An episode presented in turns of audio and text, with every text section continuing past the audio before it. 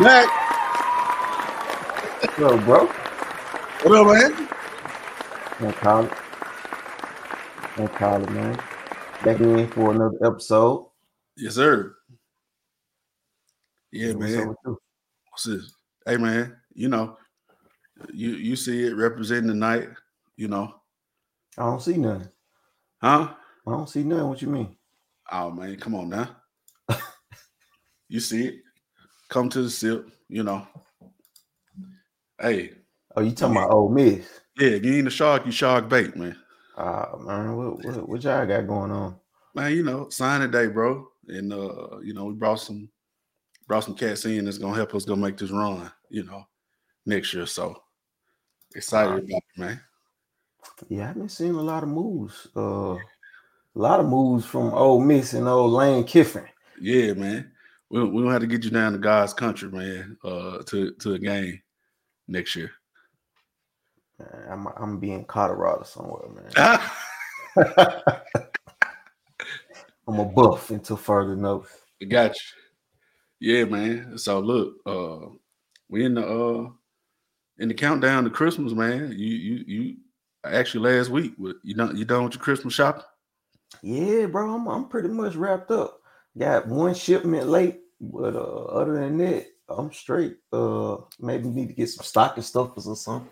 Yeah. But other than that, yeah, man, it's, it's a go.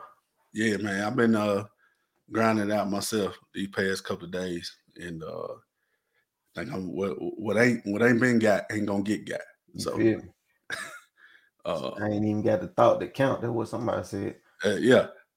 So uh but anyway, man, I wish I was uh whoever the lucky winner was in Coldwater today, the one fifty thousand that well I like to call little buckies. Uh Coldwater Oh, Trip. so oh, uh, shout out shout out to uh whoever hit the uh, hit the lottery. somebody uh, being cheap. You're supposed to play the extra. You could have got that 150 instead of the 50. Man. Man, you could you can buy half a Coldwater for 150, man.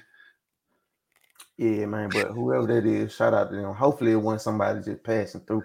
Yeah, somebody from from the hometown. exactly. But look, man, uh speaking of somebody from the hometown, we got one of them ones tonight. So uh, without further ado, uh I'm gonna jump into this introduction, Mac. Go ahead, man. Actually, before before you do that, we're gonna again. This is episode forty-seven, Pine Street Perspectives with Mr. Ederic Kerney, and this episode is sponsored by Chaz Fade. So we're gonna run this promo, and then we're gonna get into this episode. Stay tuned. Yo, we back for another episode of Sticks and Stones. This episode is brought to you by Chaz Fade from none other than my homie Chaz A. McCaskill, licensed master barber located at Enhanced Barbershop, 2317 West University Drive, Suite 173, Denton, Texas. Phone number 662-288-3692. Pull up on my guy, man. He'll get you right. Tell him Sticks and Stones sent you. What do you want to Yes, sir. Yeah, man. Shout out to Chaz.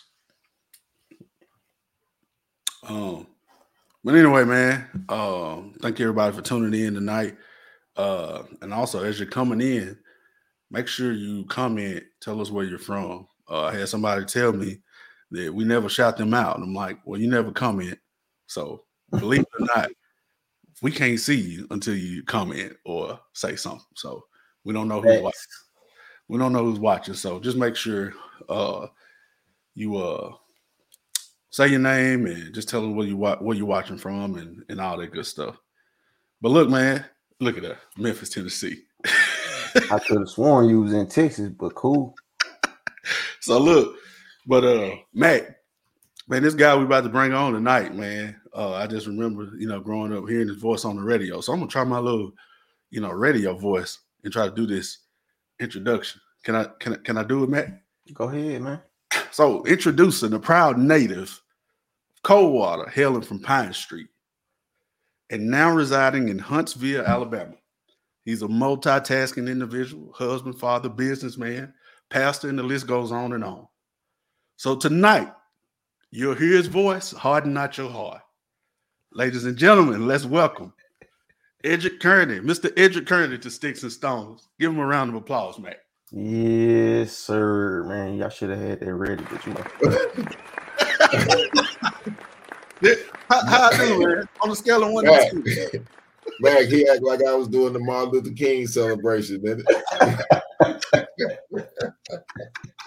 man, what's up, guys? How y'all doing, man? Look, you you you like that? You gonna hear his voice hard, and not your heart, didn't Hey, hey, hey, hey, hey. Hey, I was hey, I was really waiting for you to go all the way Baptist, you know, to project your thumb and introduce the others. You know what I'm saying? Yeah, yeah, yeah. Mac, Mac gonna do the occasion a little bit, little bit later on. I got you. I got you. I got you. I got you. man, what's going on, man? Not much. Appreciate you joining us. Man, uh, um, was glad to get the invitation, man. Uh, I, I didn't really know uh, exactly uh, what you all was doing, but I'm proud to see uh, other people, um, especially you guys that I've known for a long time, um, um, to be doing things, you know, creating your own platform and um, also keeping a hometown there. So, hey, I want to applaud you guys for doing that, man, and uh, just keep it in the road, man. Just let you know, let God do what He need to do. You know what I'm saying? Yes, sir. Yes, sir. Appreciate that. We appreciate you, man. Uh, appreciate you accepting the invitation and uh, just wanting to be a part. Uh, Oh yeah, So uh, I think it speaks volumes about you know what we're trying to do here about about by the caliber of people we're able to bring on. So yeah. And uh, who came up with the Pine Street? Uh, what was it? Pine Street? What? Pine Street Per- Perspectives. Perspective, man. I like that. I'm like, man, wow, that's cool. We both try to man like we try to make ev- every episode like like special. So uh we try to name each episode and put thought into it. So it's a it's a collaborative effort uh every Yeah, week. yeah. Uh Hey, and those that are watching, if you're watching online on Facebook or whatever, hey, hit the like, hit the share, uh, uh, tag about seven people. Just type seven people names if you're watching on Facebook, so we can get these guys numbers up, so uh, they can do what they need to do. All right. yeah. Y'all heard the man. So Yes, sir. uh, listen, Hey, uh, I, and also before we get started, I want to send a shout out to uh uh the barber Sheds, man. I didn't know where he was at. I hadn't seen him in so long. So tell him to tell Jerry Jones to send get his jet, fly me down there. So he come and back, man. You know? Hello, hello, hello. But I, I saw something the other day that you know you and Matt got in common. Both of y'all 49ers fans. Hey, why, why you think I accepted the invitation? Hey, I- One because of owe me. huh? hey, you know, you gotta start somewhere, man. Yeah, So- yeah, man. I've been a diehard 49ers fans, man, since the 80s, early 80s. Uh growing up, uh I almost leaned to the Cowboys. That's when um Danny White was playing quarterback and Tom Landry was the coach. But uh the Redskins, I really didn't have a team until cause the Cowboys and the Redskins, they always got to fighting at the end of the game. You know, and so uh I just I just went with the 49ers, man. Been a diehard 49er fan ever since the 80s, man. Yeah. Look, you you know you, you can't say Redskins no more. You gotta say Commanders. Oh well, yeah. I'm sorry. I don't want to get disclaimer. I, It's you know, that was me, not the owners of the show. All right. Those, those people said that they wanted, they was uh, paying homage Yeah, Yeah. calling them Redskins, and they wanted back. yeah. Yeah, yeah, yeah. It's it's one of those iffy situations, man. You know. Yeah. Um, but yeah, so uh we, we're gonna jump into uh some of these questions we got for you tonight. Uh Okay. and I didn't want to jump off the deep end, you know, to start the show off, but um as you know, we we like to do our research on this show.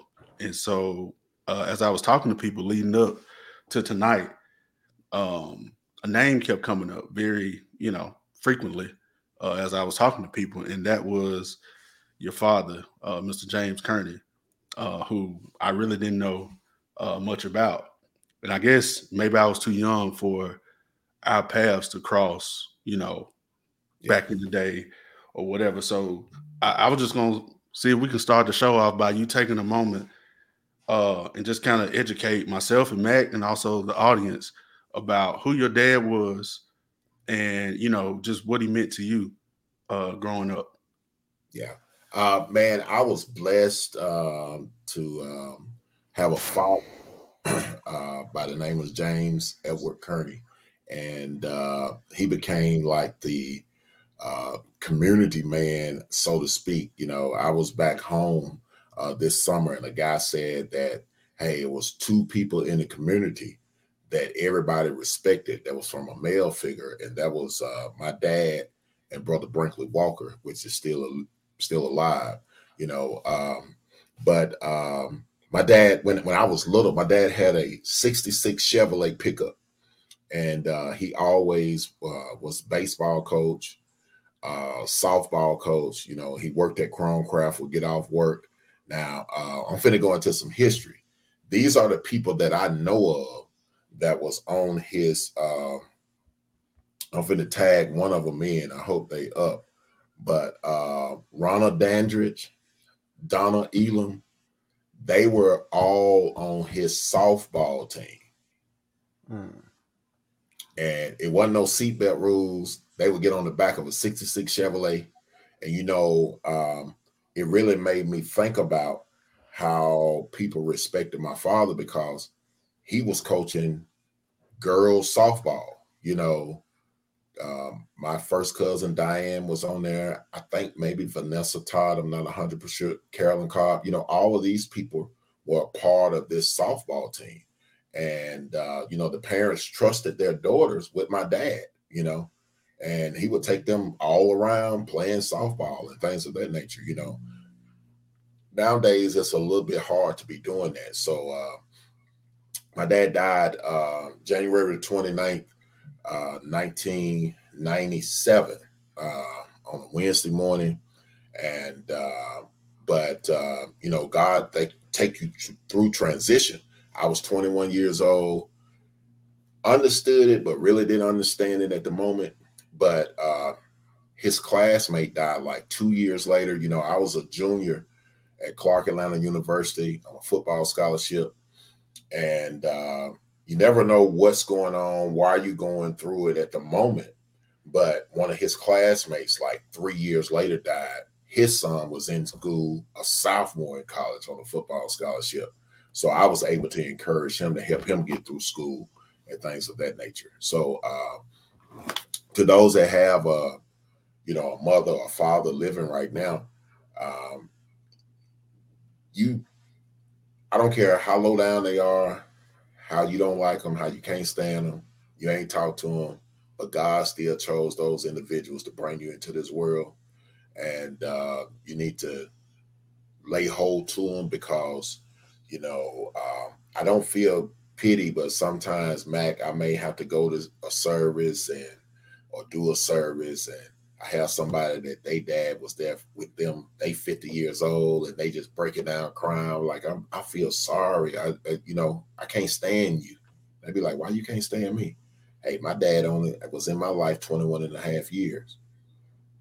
And you had your father for 50. So you can always find some good in everything, man. But uh, I love my dad, man. And he was, he was uh more of a best friend mm. than quote unquote daddy. You know, he was a father. So I thank God for that, man. Thank God for that every day. Yeah. And he he was on the uh, police force as well. Um, I think I, I, was told, right? Yeah, he was he was on the police force there, uh, just helping the town out, and uh, you know, just just uh, everybody respected him, man. You know, uh, that's one thing that I saw uh, that everybody mm-hmm. respected him as an individual. And, uh, you know, you, I'm not going to say you can't find those people. They are there, but a lot of them are not as visible because uh, Matt, you know, live in Texas. He probably don't know everybody that live on his street. you know what I'm saying? Yeah. You know, back in the day, uh, even in our neighborhood now, the only real pioneers that are still left are Miss Linda Pyle, uh, Miss Leona Washington, uh, Brother Brinkley Walker, um, and I'm talking about those that was, you know, in their 40, 50s when we was when in my era, you know. And so um, it's not that many people. Um, uh, Brother uh, Coon uh, Hunt and uh, his wife, you know, I think they're a little bit under that tier though. But uh, you know, that older tier is not that many people left, you know. So uh, it's always good to just, you know, sometime when I come home, I just go by and see how they're doing. If I don't do nothing, knock at the door and just keep moving. You know what I'm saying? Yeah. Yeah. Yep. So with all that you've said in the you know the, the foundation that your father had, uh, how would you describe your childhood and upbringing in co-op?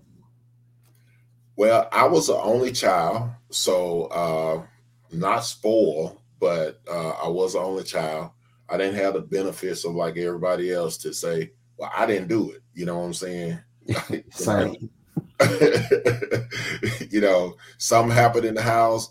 If your mama or daddy denied it, that means you did it. You know, it was it was cut dry. You know, uh, one thing that I found out, and I was just sharing in Bible class tonight. Um, my friend Bishop L.W. Bolton said something the other day, and it made me go back to my childhood because um, he said his father chastised them not with the rod of correction, because they got the rod of correction, but they chastised them with the word of God. You know, uh, I can, and it made me go back to my childhood. You know, I remember one time I told my mama a lie, and she made me go to the Bible where it says, Thou shalt not lie. You know, disobedient children. Uh, I know y'all too young. Y'all ain't never wrote 300 times or 500 times disobedient children days will be cut off you know i was doing that at home i ain't talking about at school at home you right. know so all of those things stuck with me and made me who i am today uh, i was sharing with somebody this morning that the era that i grew up in we did we feared god and we thought fearing God was fearing our parents. I mean, because you know, we had never seen God, but we were scared of our parents. You know, uh, how old are you, Mac? 38. 38. You 35, Jordan? Yep. 35. Uh, you know, when you in the house and your mama said, Boy, I brought you in this world and I'll take you out. And then you look at her like, Wait a minute. That's like murder, ain't it? yeah, I will do that. You know what I'm saying? Yeah. hey, I done heard that one now. I, I brought you in this world and I'll take you out, and you sitting there like, she can't be for real, you know, or you thinking something because they done got on to you and they said, uh, what you say? yeah, I ain't say nothing. No, you did say something. Mm-hmm. You know, if they took the video game, uh, uh, which we didn't have cell phone, but they would set it on the kitchen table and dared you to touch it. Yeah. So oh, yeah. those are the things that help develop me. Uh, I always, um, I saw a post the other day, and I know this is not a religious show, but I saw a post the other day that said we will take time to get our children to believe in Santa Claus, but we won't take the time to introduce them to Jesus. Mm. Mm-hmm. Yep. We um we uh one of the questions I had was talking about defining moments. Um in your childhood. And so like um I guess just kind of speak on that about like if you can remember a defining moment in your childhood that you would just kind of say shaped who you are today, still sticks with, you know, you today, or you know, along those lines. Yeah, um, you know, I've I've always I've I've always felt like that um, I was a different child. Uh, I was a blessed child. You know, I I've probably gotten whoopings for wearing uh, um, suit pants to to school. You know, we couldn't wear church clothes to school. You know, y'all was in elementary school, but Mac, we couldn't wear church clothes to school. You know, the church clothes was church clothes. Really? you know, you know, on uh, ball game days and stuff like that, I was thinking wear my suit pants to to to school or whatever like that, you know, uh, and I was different, you know, uh, but I didn't I didn't really know how different I was until I actually saw God manifesting Himself in me. You know, uh, there were times and moments when uh, I was doing things that uh, was just just you know I couldn't I couldn't believe it. You know, um, that that was uh, believe it or not, um, we had two doctors in Coldwater, and um, I think it was Doctor Miner, and I cannot remember the other doctor's name, but the doctor office was right there where um, Dr. Cat, the dentist office was. That was that was the doctor's office. And Dr. Miner told me because I had a um, my knee would just slip out of place. My kneecap. It would slip out of place.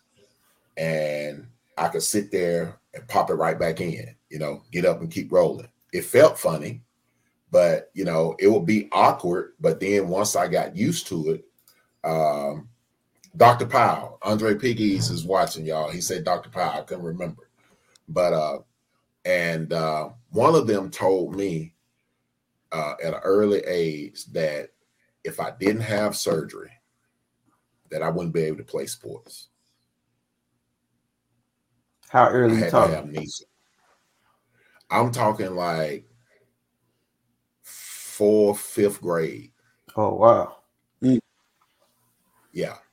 it's like you know if he don't have surgery he won't be able to play any sports you know football especially football because i mean i could just be out there playing and my kneecap would just slip and when it slips your leg just comes straight and then you have to wiggle it and pop it back in and it was gone so um, we were living on hill road uh, uh, the duplex is still there. It's a white duplex right there at Hill and Short Street.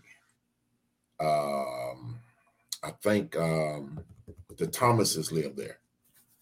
Hmm. Uh, we was living in one side of the duplex, and I know y'all too young to remember, but we had a heater that was in the floor, and I messed around one day and fell on the heater, and when I fell on the heater, I still have that scar on me now. That was a cross that came on my knee. Mm. And it's still there now. It's a cross on my knee. And so uh one day I was in the house and I didn't understand it, but I heard something speak to me and said, Look at your knee, you'll heal. And I'm like, huh? And on the side of my knee, you know, when you go get your knee scope, there's a scar that's on the side. On the side of my knee, there is a line, just like I had got scoped. And I told my mama, I said, Mama, you know, hey, God done healed me. And she was like, Well, what is you talking about? I said, Mama, look at my knee. I done had my surgery. God done heal me.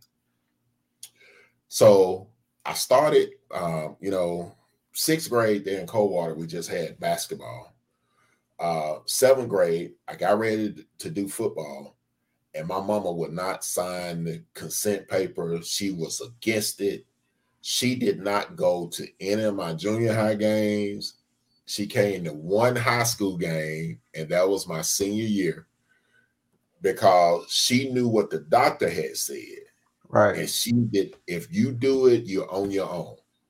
If you get hurt, don't call me. You know how our parents was. Yeah. so I ended up with with that thing, but God had healed me. I never had a severe injury out of the 10 years that I played um, organized football. That's amazing. Yeah. So so in that moment when when you said you said you really I think didn't understand it as much at the time, but looking back on that moment, uh do you feel like there was a defining moment into where you are now? Oh yes, most definitely. You know, that was that was a um that was what I would call a footing. Uh, you know, um, everybody concentrates on foundation, but nobody concentrates on the footing. The footing is what keeps the foundation together. Mm. So you got to have foundational stuff, but your footing is what holds the foundation in place. So that's why so many people get just uh dyslexia and they be driven by the wind here and there to and fro because they may have a foundation, but they didn't have the proper footing to hold the foundation. Yeah. Because the footing is deeper than the foundation is. Mm. So that was a defining moment. and that's why I truly believe that God uh, allows me at his will to operate in the gift of healing uh, when it comes to different people and different individuals because I know that he is a healer. You know, um, who else could have their knee scope and a cross on their knee? And there was one time, um, my senior year, I was in a in a football game, and uh, someone hit me dead on my knee. And I mean, that's really the the only time that I was like, man, I mean, I was limping. And I literally thought that something might have been wrong with my knee, literally. Mm-hmm. The weight, because my foot was planted and everything. But the trainer was like, I don't understand it. I'm like, yeah, I do. Come on, let's go. You know. yeah. yeah. you know so um, that's that's that defining moment and if if we can get to not just the foundation but get to the footing because that's what's going to keep us rooted. Yeah man that's that's that's good. And um like hey matt let me tell you this. Somebody on here used to play drums besides me too. I'm gonna leave that alone. Go on to your next question. I still do. I still do. Um but yeah, I mean, you know, and, and like I said, we we gonna, you know, we're breaking down a lot of stuff right now, and uh, I know we're gonna get into your ministry and all that later on. Um, but uh, I think Matt, you had a question uh, on here, so we'll we'll keep rolling. You know how we're going, and then we'll make sure we come back. Circle to back. The, yeah, to the ministry and all that. okay cool cool Yeah. Go ahead. Go ahead, Jordan. Yeah, so um, you know, we, we spoke about your spoke about your dad. Um, I know you brought up a couple people, but we always like to ask, like, if there's one person um that you could, you know, express gratitude um from your express gratitude to from your childhood, uh, who would it be and why? wow um there were a lot of influential people in our life, in my life. Um, you know, you go all the way to um, man, Miss Adams, all the way up to Miss Rosa Coleman. You know, she was our fourth grade uh, history teacher, uh, social studies, and Miss Rosa Coleman did not play. I mean, literally. Uh, I'm talking about like a half or two by four was her uh board. I mean, you know, she didn't play. Had it. I don't know where she got athletic tape from, but she had athletic tape. I mean, and she looked like she was old when we was in school. Uh, but man, she put the fear of God in you, you know. Um, but I would probably, you know, and it goes on, you know, you had um um Coach VZ, uh, Coach Beard, uh, several teachers, Mr. Burden. I still see Mr. Burden every once in a while now. Herschel Burden, he was our assistant principal. Um, and but you know, Coach Gillespie, a lot of different people. Uh, Miss Hankerson, Miss Roseman, you know, all those people taught my mom, Coach Hankerson, and so it was like, it was like you can. That's what's missing in the schools now, because those people really saw what they saw in you, not then, but what you was going to be. But you know, um, I guess one of the most influential persons in my life, even to this day, is uh, brother Charles Crowther. Mm. You know, uh, I was doing a basketball game the other night, and I saw I had a missed call. Mr. Crowther called me. You know, we constantly talk. You know, every other month or so. You know, he's like, when you come down, I need you to come by here and bring me a package. He, you know, uh, I'm gonna say this, Mac. I'm, i know we're on social media, but disclaimer: but I kill a hog every year. Mm-hmm. So he mm-hmm. wants Miss Crowther want me to bring him some country ham home. Don't y'all tell him I said that. but uh, you know, just you, you, know, I periodically talk talk to him, uh, and there's so many others though. You know, it's it's it's it's when it really, I think Coldwater is one of the um, communities and towns in Tate County where you can truly say that a village raised a child. So, with that being said, uh, with that village and just what you just said about Coldwater, do you feel like uh, that foundation and that village from Coldwater prepared you for all the places that life has taken you thus far? Oh yeah, oh yeah, because it's it's you know it's past the the foundation. It's it's the footing. You know, um, you know, man. Uh, can I can I give y'all a little history on come on with it? East yeah. side of Coldwater. Yeah. And Jordan, no, but he when he came up, it was, you know, we had certain spots. Uh, you know, you had um, like you said, my dad and my uh, Miss Linda Powell, them, they was always outside. Uh, Mr. James Hayes, you know, you had Brinkley Walker at the end of the street.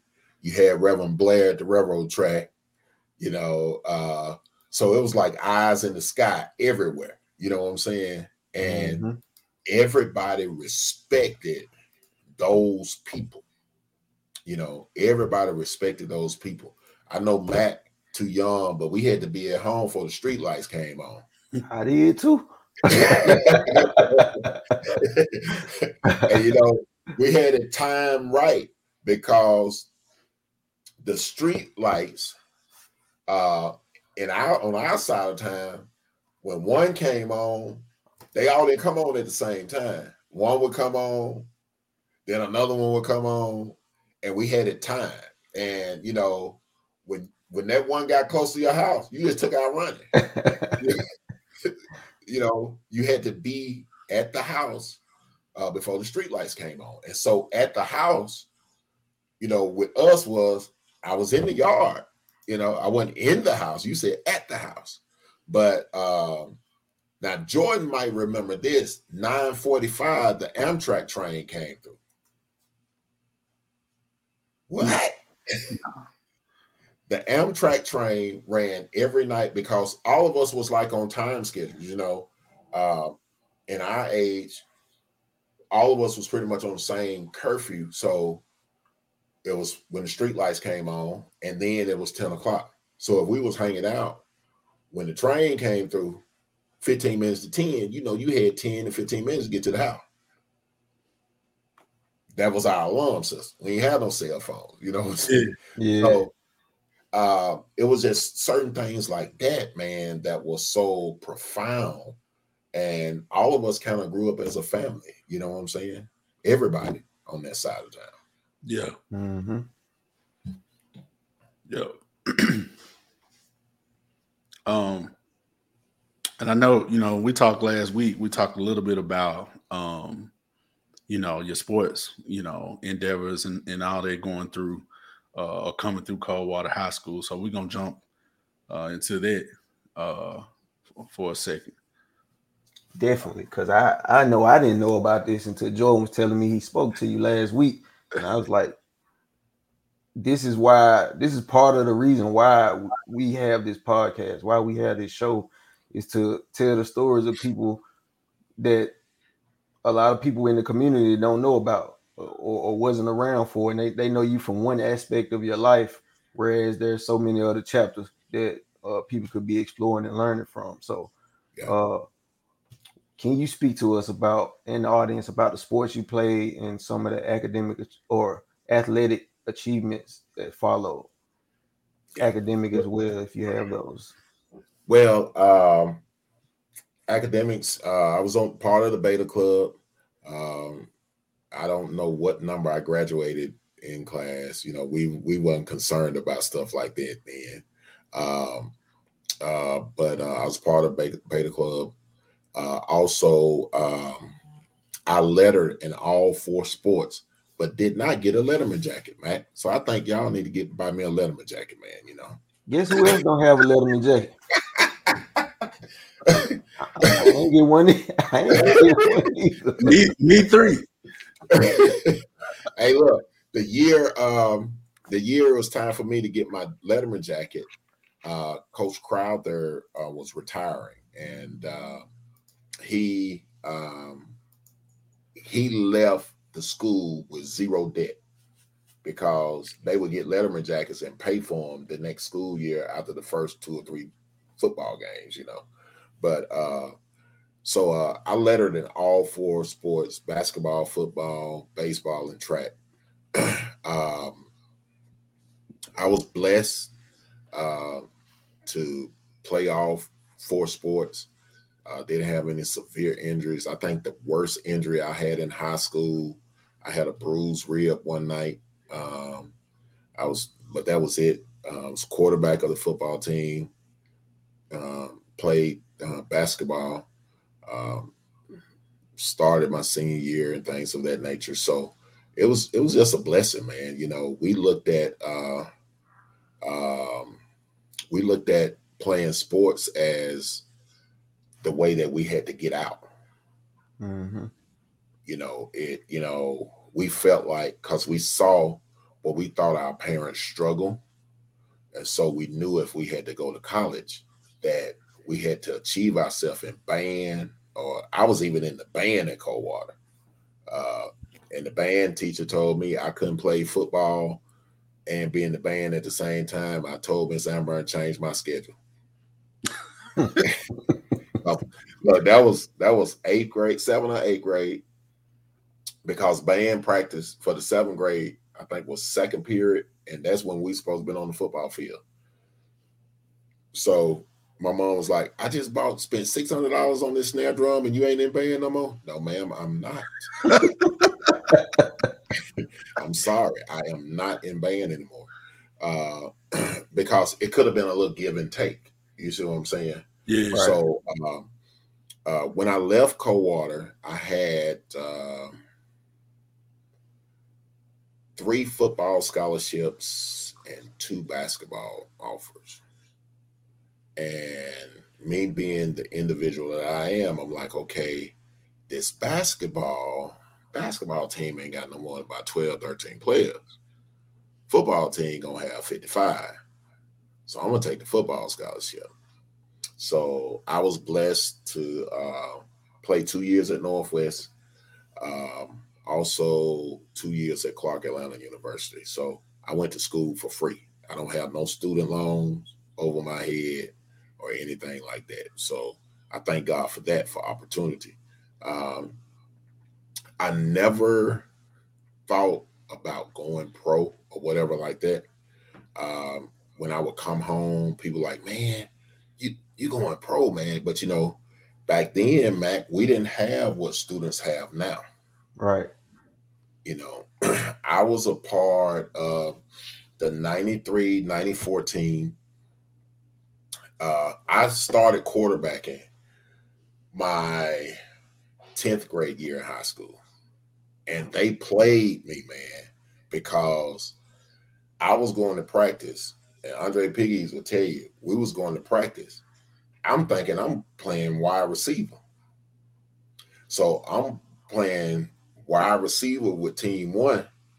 Then I come back on backup quarterback on team two. And then when we get to the start of the football season, I'm the starting quarterback, 10th grade. Mm. You know, 10th grade. And uh uh Andre Piggies, we called him Roger Craig because he, you know, he a diehard 49er fan too. so we called him Roger Craig, and Roger Craig said, Man, you starting for the you start, man. said, Man, you gonna be able to do it? I said, Man, just got to trust him. And from there, that was the year after. I don't know if Coldwater won a game the year before that.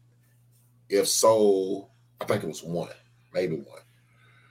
After that, my 10th grade year, I think we went two and eight. My 11th grade year, we went four and six. And my senior year, we went six and four. And our senior year, was the 10th year anniversary where uh, the, the 90, the 83 team of Coldwater beat Senatobia. Mm.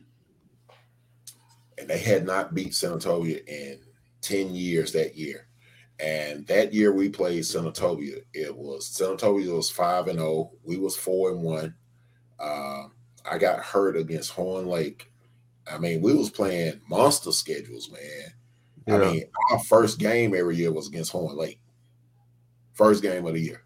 you know, they was a 5A school then. Mm-hmm. Uh, but um, we played them in Senatobia, and it was like a sellout crowd, man. It was it was the Clarion Ledger game of the week. And uh, we lost, I think, 21 to 14. 21 to 14 that year. But uh, I've been blessed, man, um, and and doing things like that. Met a lot of people. Matter of fact, I talked to Coach uh, Oakley. I'm finna, I'm finna, I'm finna make Max scratch his head, Jordan. I talked to Coach Oakley, Phil Oakley. Do y'all remember him from Senatobia? I don't know who that is. The name sounds familiar. He was he was an assistant football coach at Senatobia when we was playing ball. But then he became the head football coach at Senatobia. And he coached in Coldwater before he went to Senatobia. He actually was a coach on that 83 team with Steve Washington, Matthew Lovelace, all of those guys, Chief, uh, Gary Jack, all those guys back then. They uh, and a lot of those guys that was on that 81, 82 especially the 82 83 team, ended up going to Northwest, and they was a part of the 82 national championship team. Mm. I didn't know that. So, um, you, you mentioned Andre Piggies. Anthony uh, talked about Brian Eason in the comments, dropping. Oh, so, kind of throw throw out some names. Who who was on that? Um, who was on that team uh, with you? Uh in the, uh, yeah uh darren cathy was back on the 82 83 team. Okay. Um uh michael miner was on the 82 80, 83 team. Those guys uh were the last one to be uh Senatobia. hey piggy said no don't mention that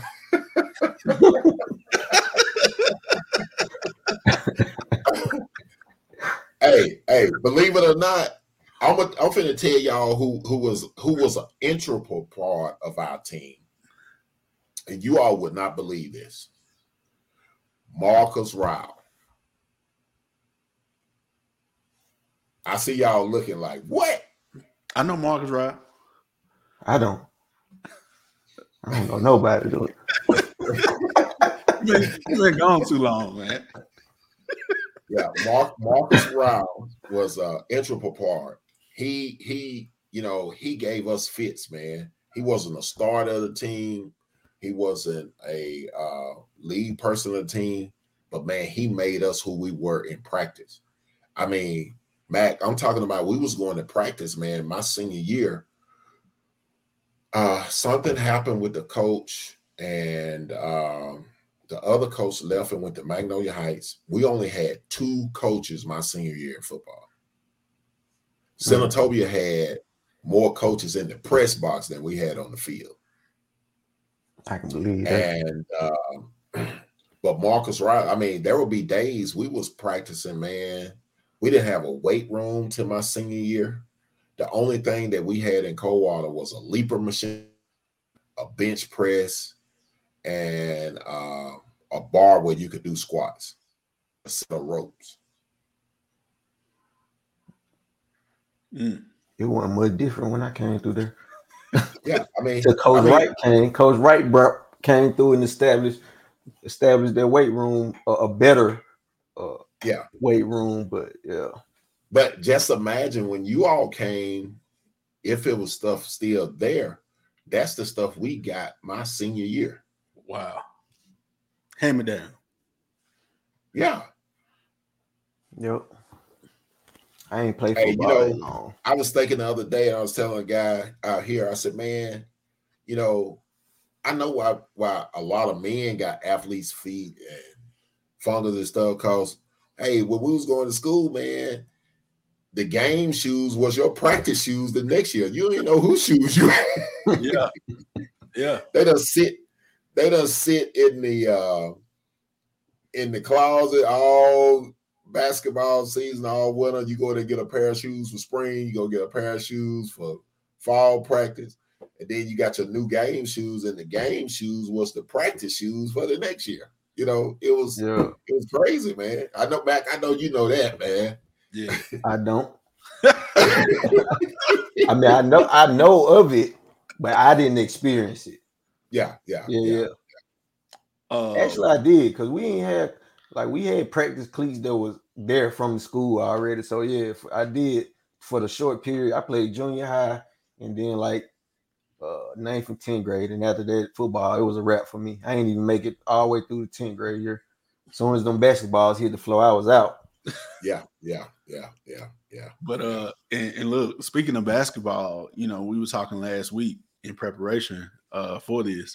You shared a story with me um about coaching the middle school team as a senior in high school. So, kind of talk a little bit uh, about that and how that came about. Man, uh, this is funny. Uh, Coach Thomas Pierce and Coach Green were the two coaches. And so they was high school coaches, but they had, you know, PE, seventh grade PE and stuff like that. So Coach Pierce did not like basketball. So my senior year, uh, my senior year, uh, after football season was over with, and you know, I thought they was playing. You know what I'm saying? October done hit. I got look, I got my schedule set. I'm leaving school every day at 12 o'clock. I come back to school to practice. Hey, I got English first period. I got government second period. I'm taking a science. I go to lunch. I go home. That's it. That's my that's my agenda. Come back to school for practice. So I get called to the office, and uh, Fernando, Mr. Fernando Bearden was the principal that year. So I get called to the office, and they like, "Hey, we just here to inform you. We finna change your schedule." I'm like, change my schedule for what? You know, um, well, you're gonna be coaching seventh grade basketball.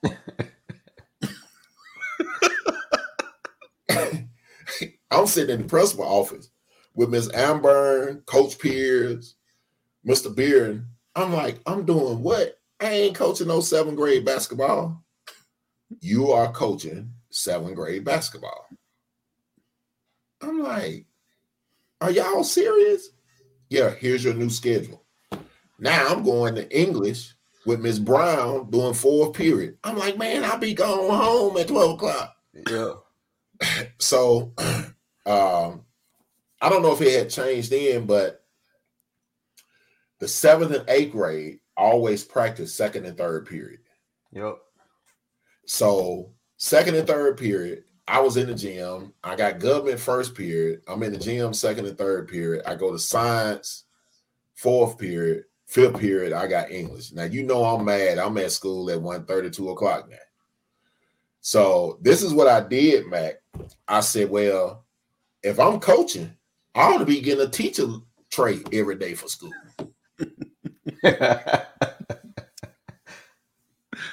so when I went to when I went to lunch, I got a teach. They gave me a teacher tray, and I was able to drink sweet tea every day. Man, did some negotiate. yeah, hey, we, hey, look, hey, hey, look. Anybody out there need a, a agent or artist manager or whatever? Hey, I'm a good negotiator. I'm I'm a good negotiator.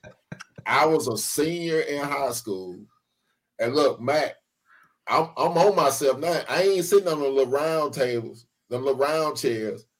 I'm sitting in the big blue chair up there with the, with the flat table. You know what I'm saying? That's Hey, see, James boy. hey, I don't know. Hey, James might have been on the team. I'm not for sure. Uh I had Devin Cummins. Uh, I don't know who else was on that team, but uh Devin Cummins. Um, it was it was Devin's class. Reggie Jeter? who I was in that class. Reggie Jeter. Well, Reggie transferred in, I think. Okay. Yeah, he moved in. But that class there, uh, I coached them guys in seventh grade basketball. And look, we was undefeated. We went, we went the hardest tournament. There was a tournament every year uh, in Como. Como had a junior high tournament every year. We went down there and won the tournament. Look, we was down, we was we was up, we was up two points, and we was playing Como North Panola. We was up two points. Look, I called timeout. I called timeout.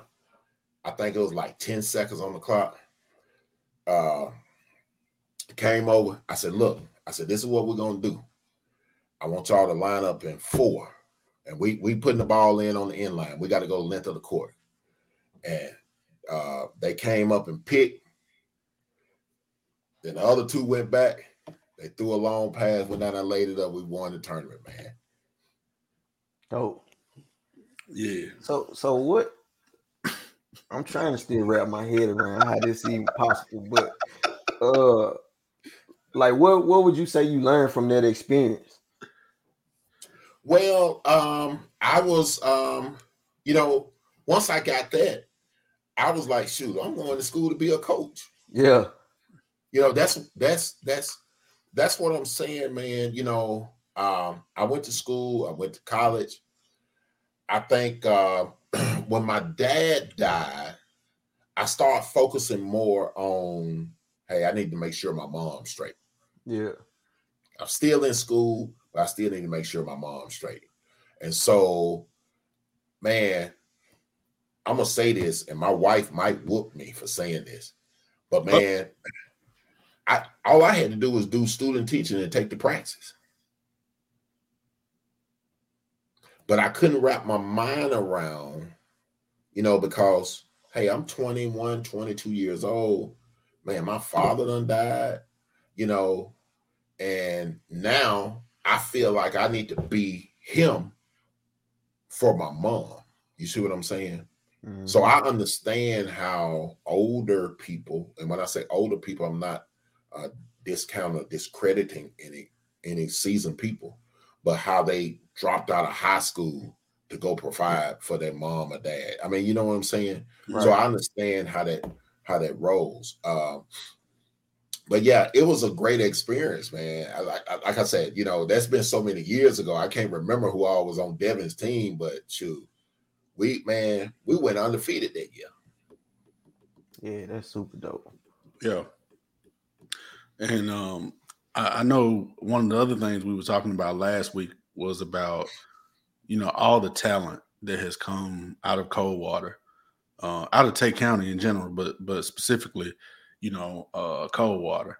And I know um from me and Max era, you know, we got Trail Kimmons that went, you know, pro. And uh, so from from your era, from the '94 on back, who would you say? Who is somebody that you would say um, that this person had the potential to go be go go go pro and potentially become a household name? Like they should have been a household name straight out of Coldwater, Mississippi. Uh, well, um, as a child, and I was little, like I said, I vaguely remember, but um, Matthew Lovelace, uh, you know, he ended up playing, I think, with Ole Miss. Uh, you know, he was out of Coldwater. Um, uh, Hugh Freeze is, you know, from Independence, but you know, but Matthew Lovelace was man like die-hard quarterback, you know, straight out of Coldwater. Uh, that this this is the difference, and uh,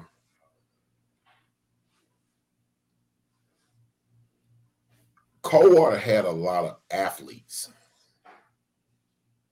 not as much as strategic players, if that makes sense. Yeah.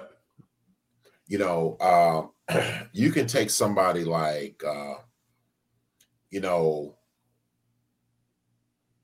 if you if you tell me to name some athletes, hey, Lee Thomas, Russell Jackson, Keith Williams, champ. Those were like athletes. You got Tracy Futrell. You know, everybody last name Futrell could run back in the from the 90s back. Yeah. You know, Tracy Futrell was one of the man, I never will forget. that was a guy. That was a guy out of Memphis. Uh, his name was Papa Smurf. They called him Papa Smurf.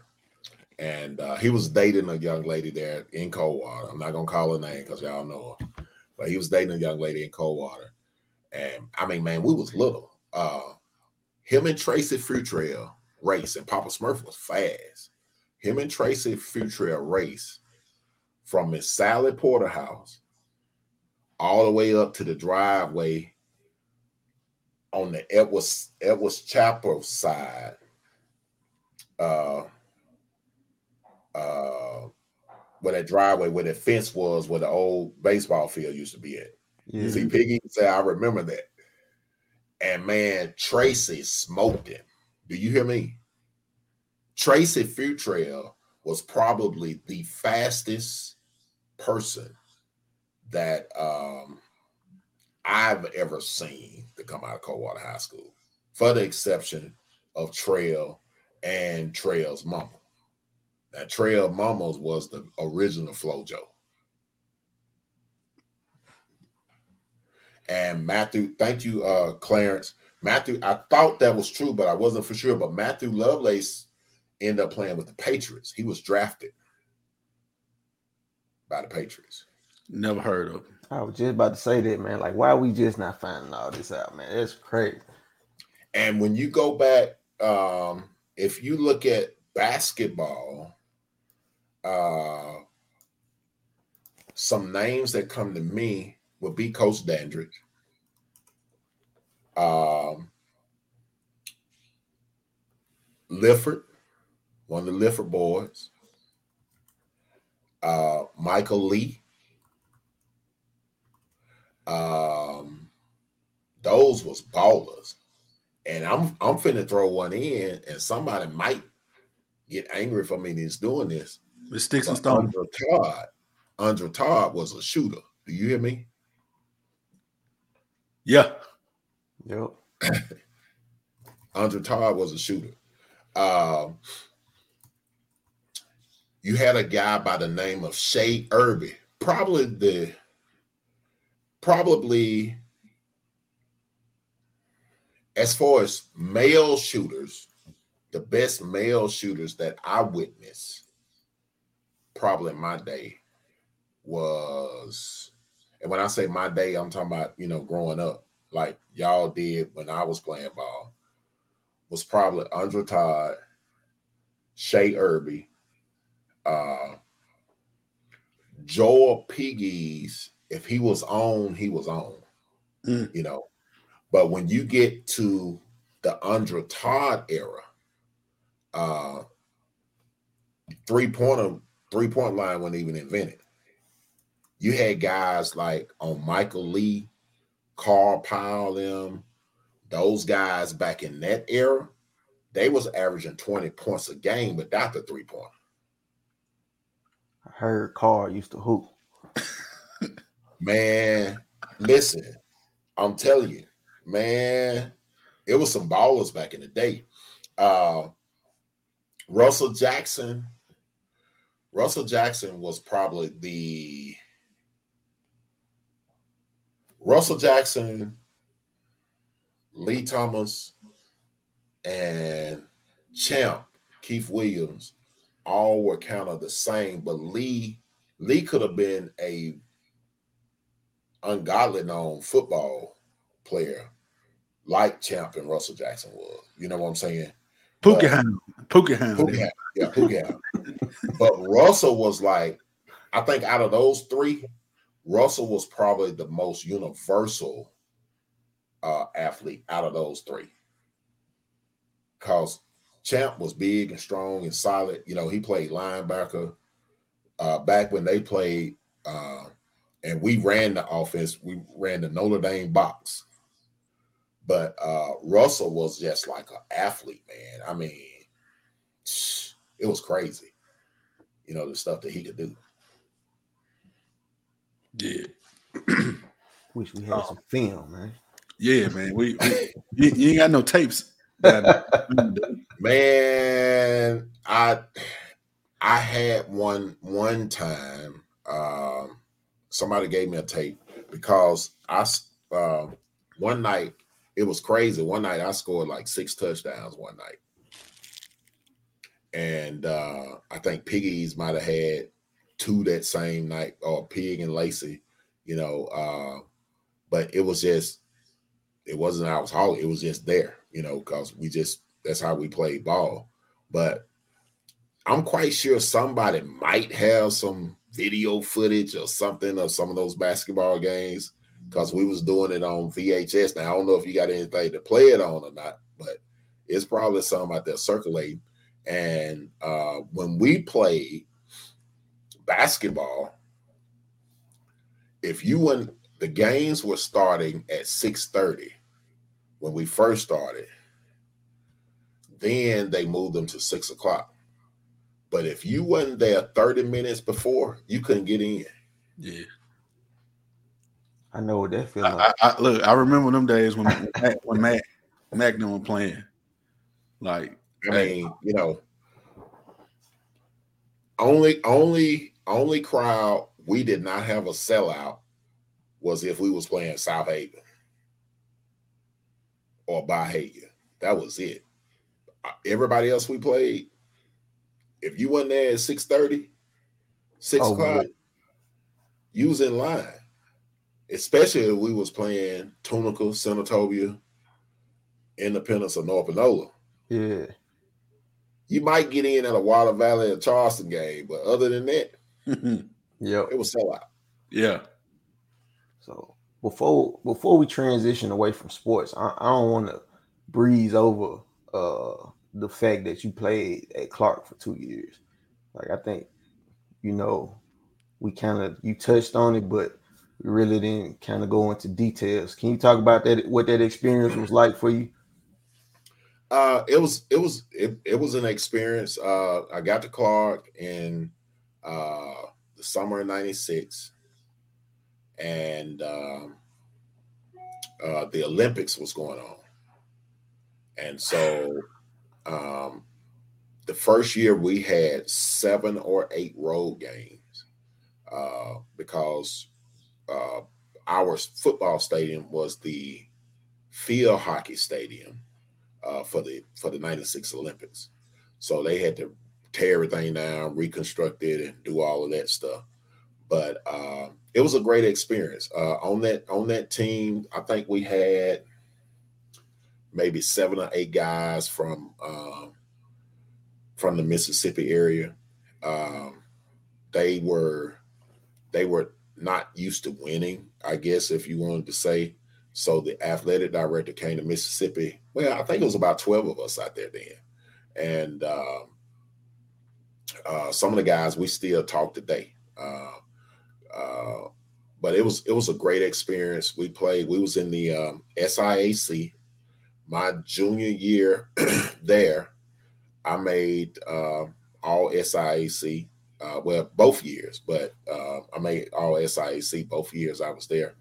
Um, got those awards back home, but uh, uh, won a couple of MVP players of the game and stuff like that. Actually, when I moved to Huntsville, my offensive coordinator, we still talk about every other month. And so he used to call me Touchdown Kerney. And um, he said, uh, you know, 96, man, that August of 96 was just like torture.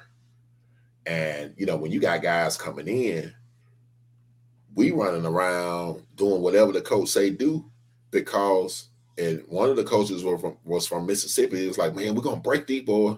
He said, "Hey, they already been broke. They from the SIP."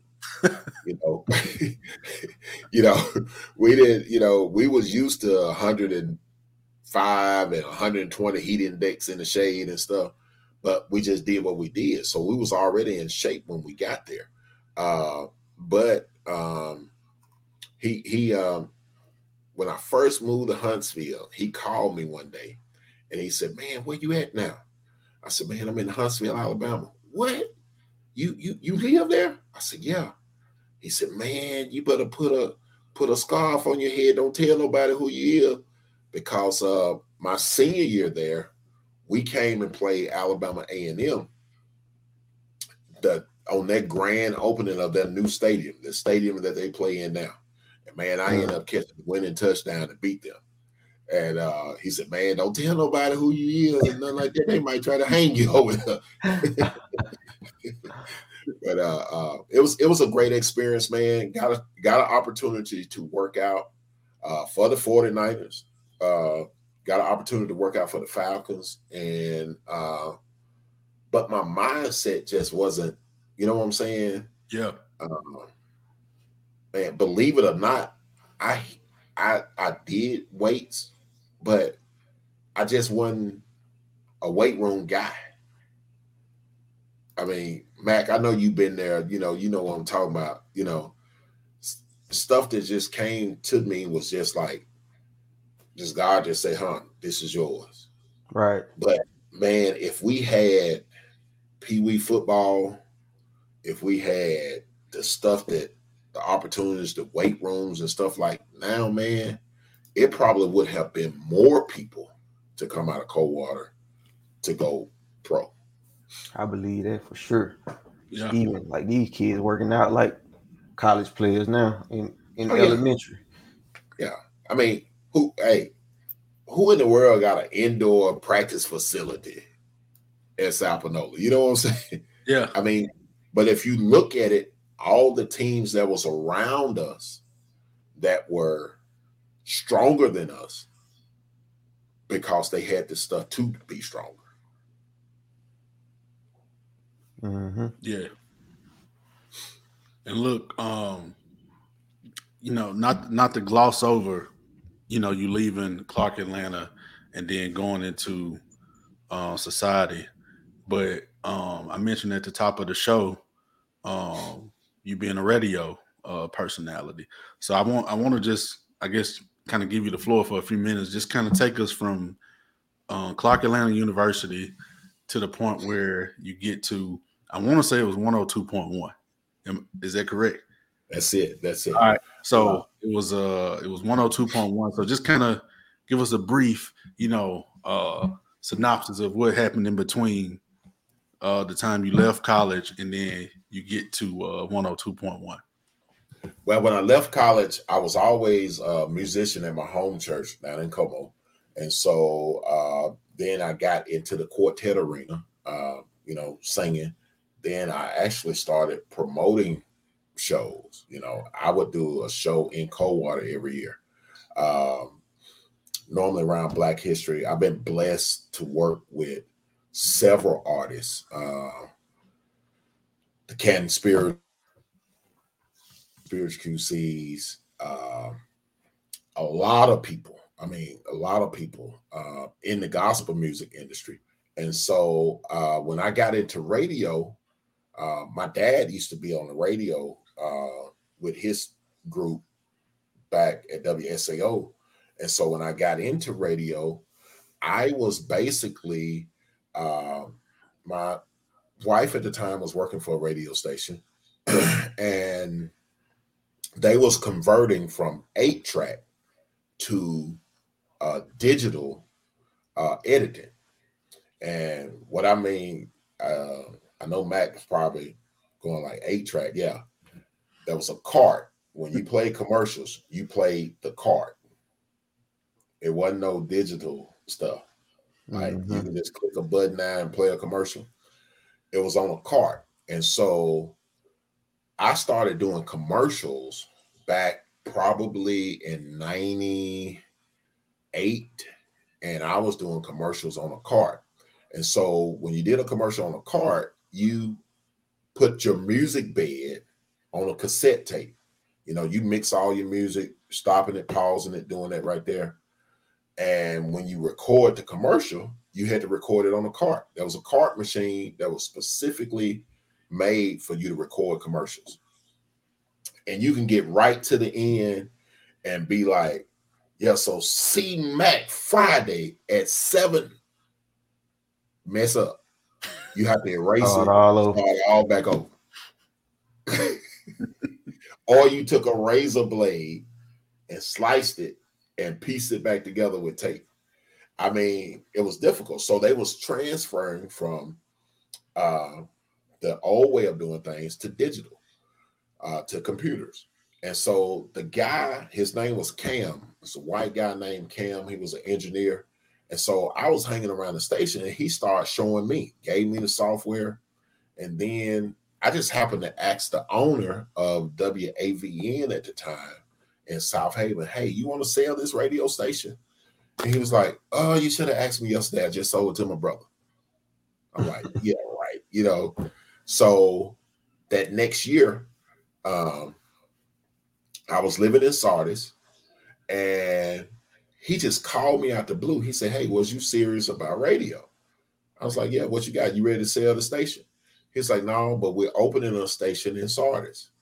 And so that's where I got my start from. Uh, uh, being in radio uh, full time, and then became owner, you know, um, LMAs. I always did LMAs on radio stations, so that way you wouldn't have the overhead costs of FCC and all of this other stuff, BMI. But um, what's LMA? Uh, lease. It was a lease management agreement.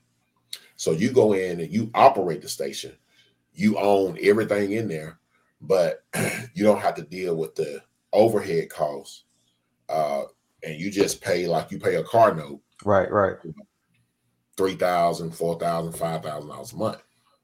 But I was very successful uh, because of uh, just the good hand of the Lord. After I left Sardis, then I went to Holly Springs at 92.7. I stayed there, I think, two years. And then um, then I moved and migrated to uh, Huntsville. And we still have a uh, internet gospel radio station.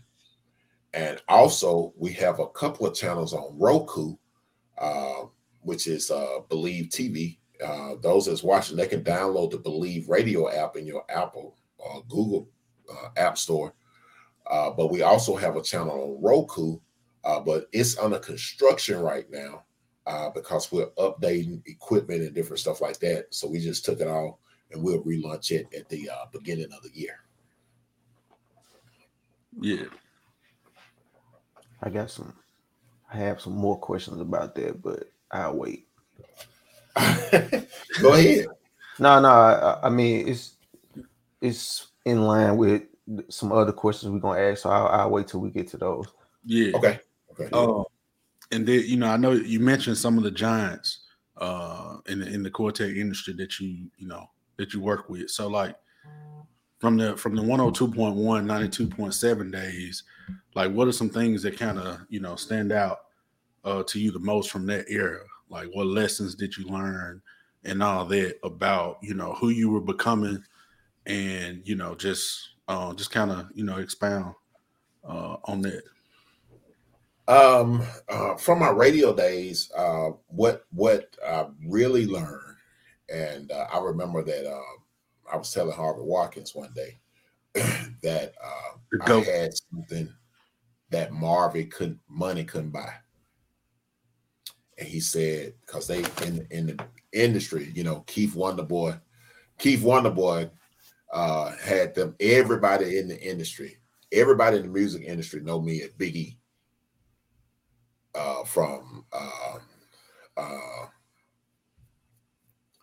Gerald Thompson, late great Gerald Thompson, uh, Timothy Wright, even Timothy Wright's son. If I call him right now, he said Big E, you know, because Keith had everybody uh, calling me Biggie because uh, because he was so short and I was tall.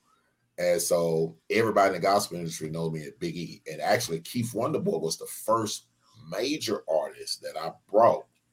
Uh, and I brought him to Memphis uh, in 2000, in, in in the year 2000.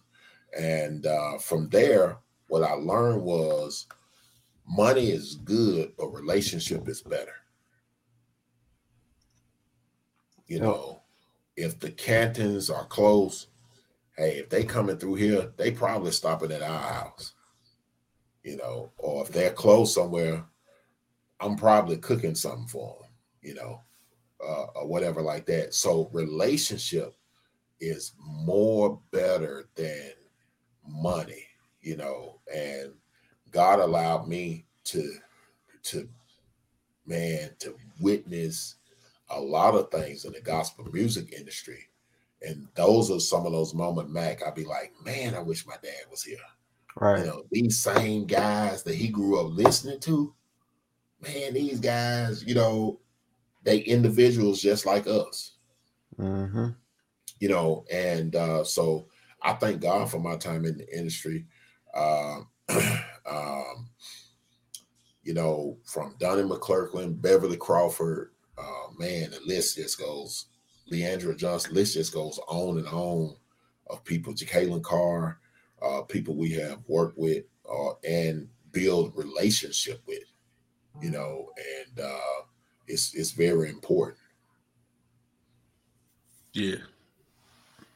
Yeah. forgot where I was at, man.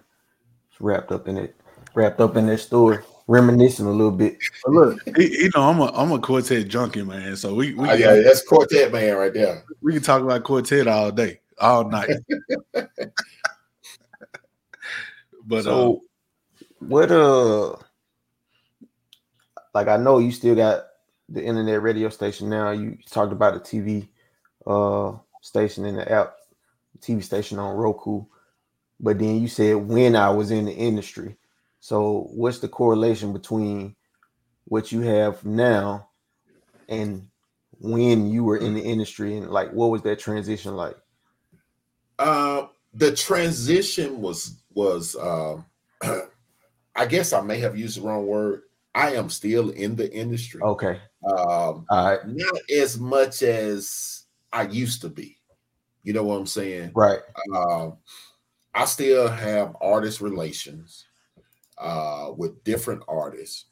Um, I uh, do consulting work for different artists. You know, I have artists that may send me some music to let me know what they think about it.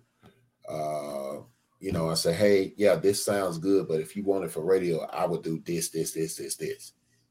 You know, they trust my judgment even from you know um, working with the Williams brothers, the Kens, you know those guys. They they became I became trustworthy. I guess if right. you want to say trustworthy. So um, those things are important. I just started focusing the last the last show that I organized was the uh, a lot of people didn't know I didn't know I was the person behind the scene, but uh, and some people knew the way that uh, the card was. But the last show that I did was probably 2017. 2017. Um, I did the um, ICS Head Start program. You know, they have a show every. They used to have a show every year in March, and on that show, uh, uh, Mac, you, you might want to get your Red Cross Ursula because Jordan might fall out on this one. I think on that card, I had Le'Andria Johnson, Jekalyn Carr, Sean Jones, the Bolton brothers, um, Zaya T. Um, he was called the Good Top Baby. He was on there. Um, and I want to say, I think, and Daryl Pettis. That was the lineup that night. Yeah, that's that's that's a card. There. yeah, that was 2017. Um, so, um, but you know, from I always when I did promotions, I always tried to do things for the community and for the people. Um, one year I did, I brought the Shaw singles back out of retirement, you know, uh, just for the people. Uh, and I never did programs for money. I just did it for the people. There was some nights I didn't make a dime. Right. But then that was I had the favor of God. Yeah, I mean, you know, uh, out of all the artists that I have booked, from Donnie McClurkin and them all the way down, I think I may have signed one or two contracts. Relationships. Yeah. LaShun Pace. I mean, you name it. I mean, you know, uh, actually, I was getting ready to do a big show with LaShun Pace right when COVID hit. And I was doing here and Mississippi. I was going to do it. I was bringing a show back home uh, right when COVID hit. So, uh, you know, God, God has been good to me, man. I mean, literally, especially in that facet. You know, uh, it's it's uh, it's mind blowing sometimes, but uh, you know, we thank God God for the uh, relationship, though. Mm-hmm. Yeah. Um, we uh, you know, we're gonna jump into um one of your other uh side hobbies. I don't know if I can call it a side hobby since, Oh you, Lord, Endeavor. I already know where you going, man. since you've been doing it for so long. So uh, look, Matt, you gotta keep keep a close watch on the comments now. Hey, I I'm mediating, bro. So look, Good. look, put your go put your black and white shirt on. Um, but uh, so we're gonna get we're gonna jump into uh officiating. I think you you told me you've been doing it for 26 years. So Mac, um, you go ahead and jump it off, man. That, that was my question, man. Like, how long? Like, I know, you know that I know you from officiating my games back in the day.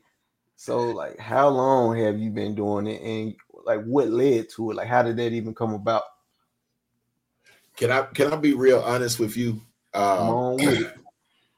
I actually, uh, my my dad, my dad was a uh, a an official, uh, but uh, I actually started officiating when I was like eighth or ninth grade in high school.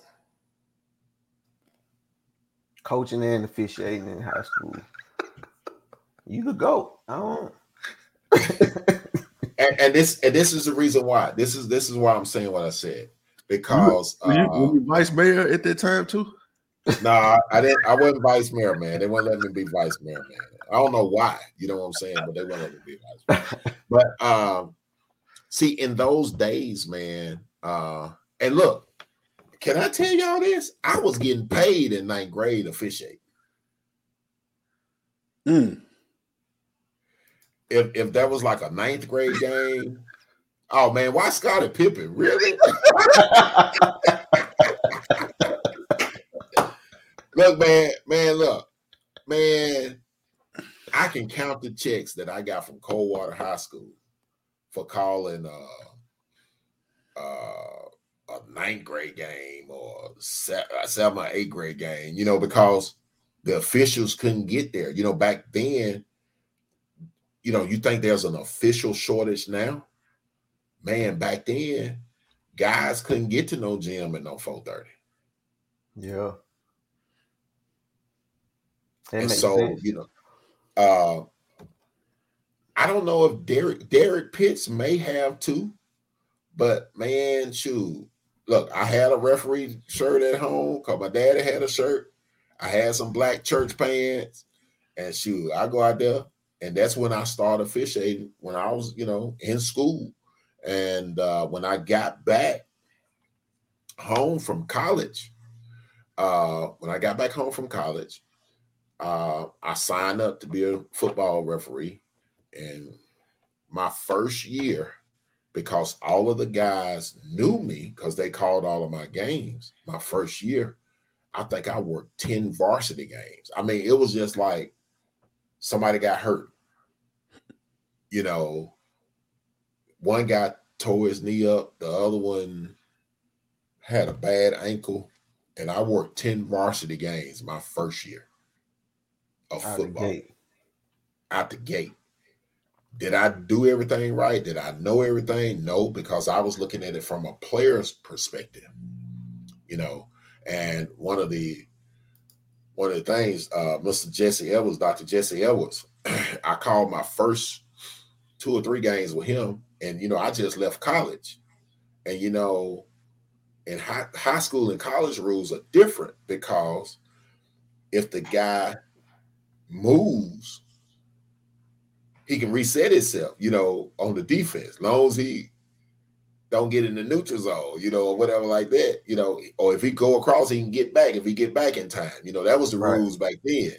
You know, if a guy's moving, going in motion, he could set, you know, and uh, or if a guy was in motion, I would blow my whistle because, but it wasn't supposed to be a dead ball foul. That's a live ball foul. You know, I'm talking about that stuff like that.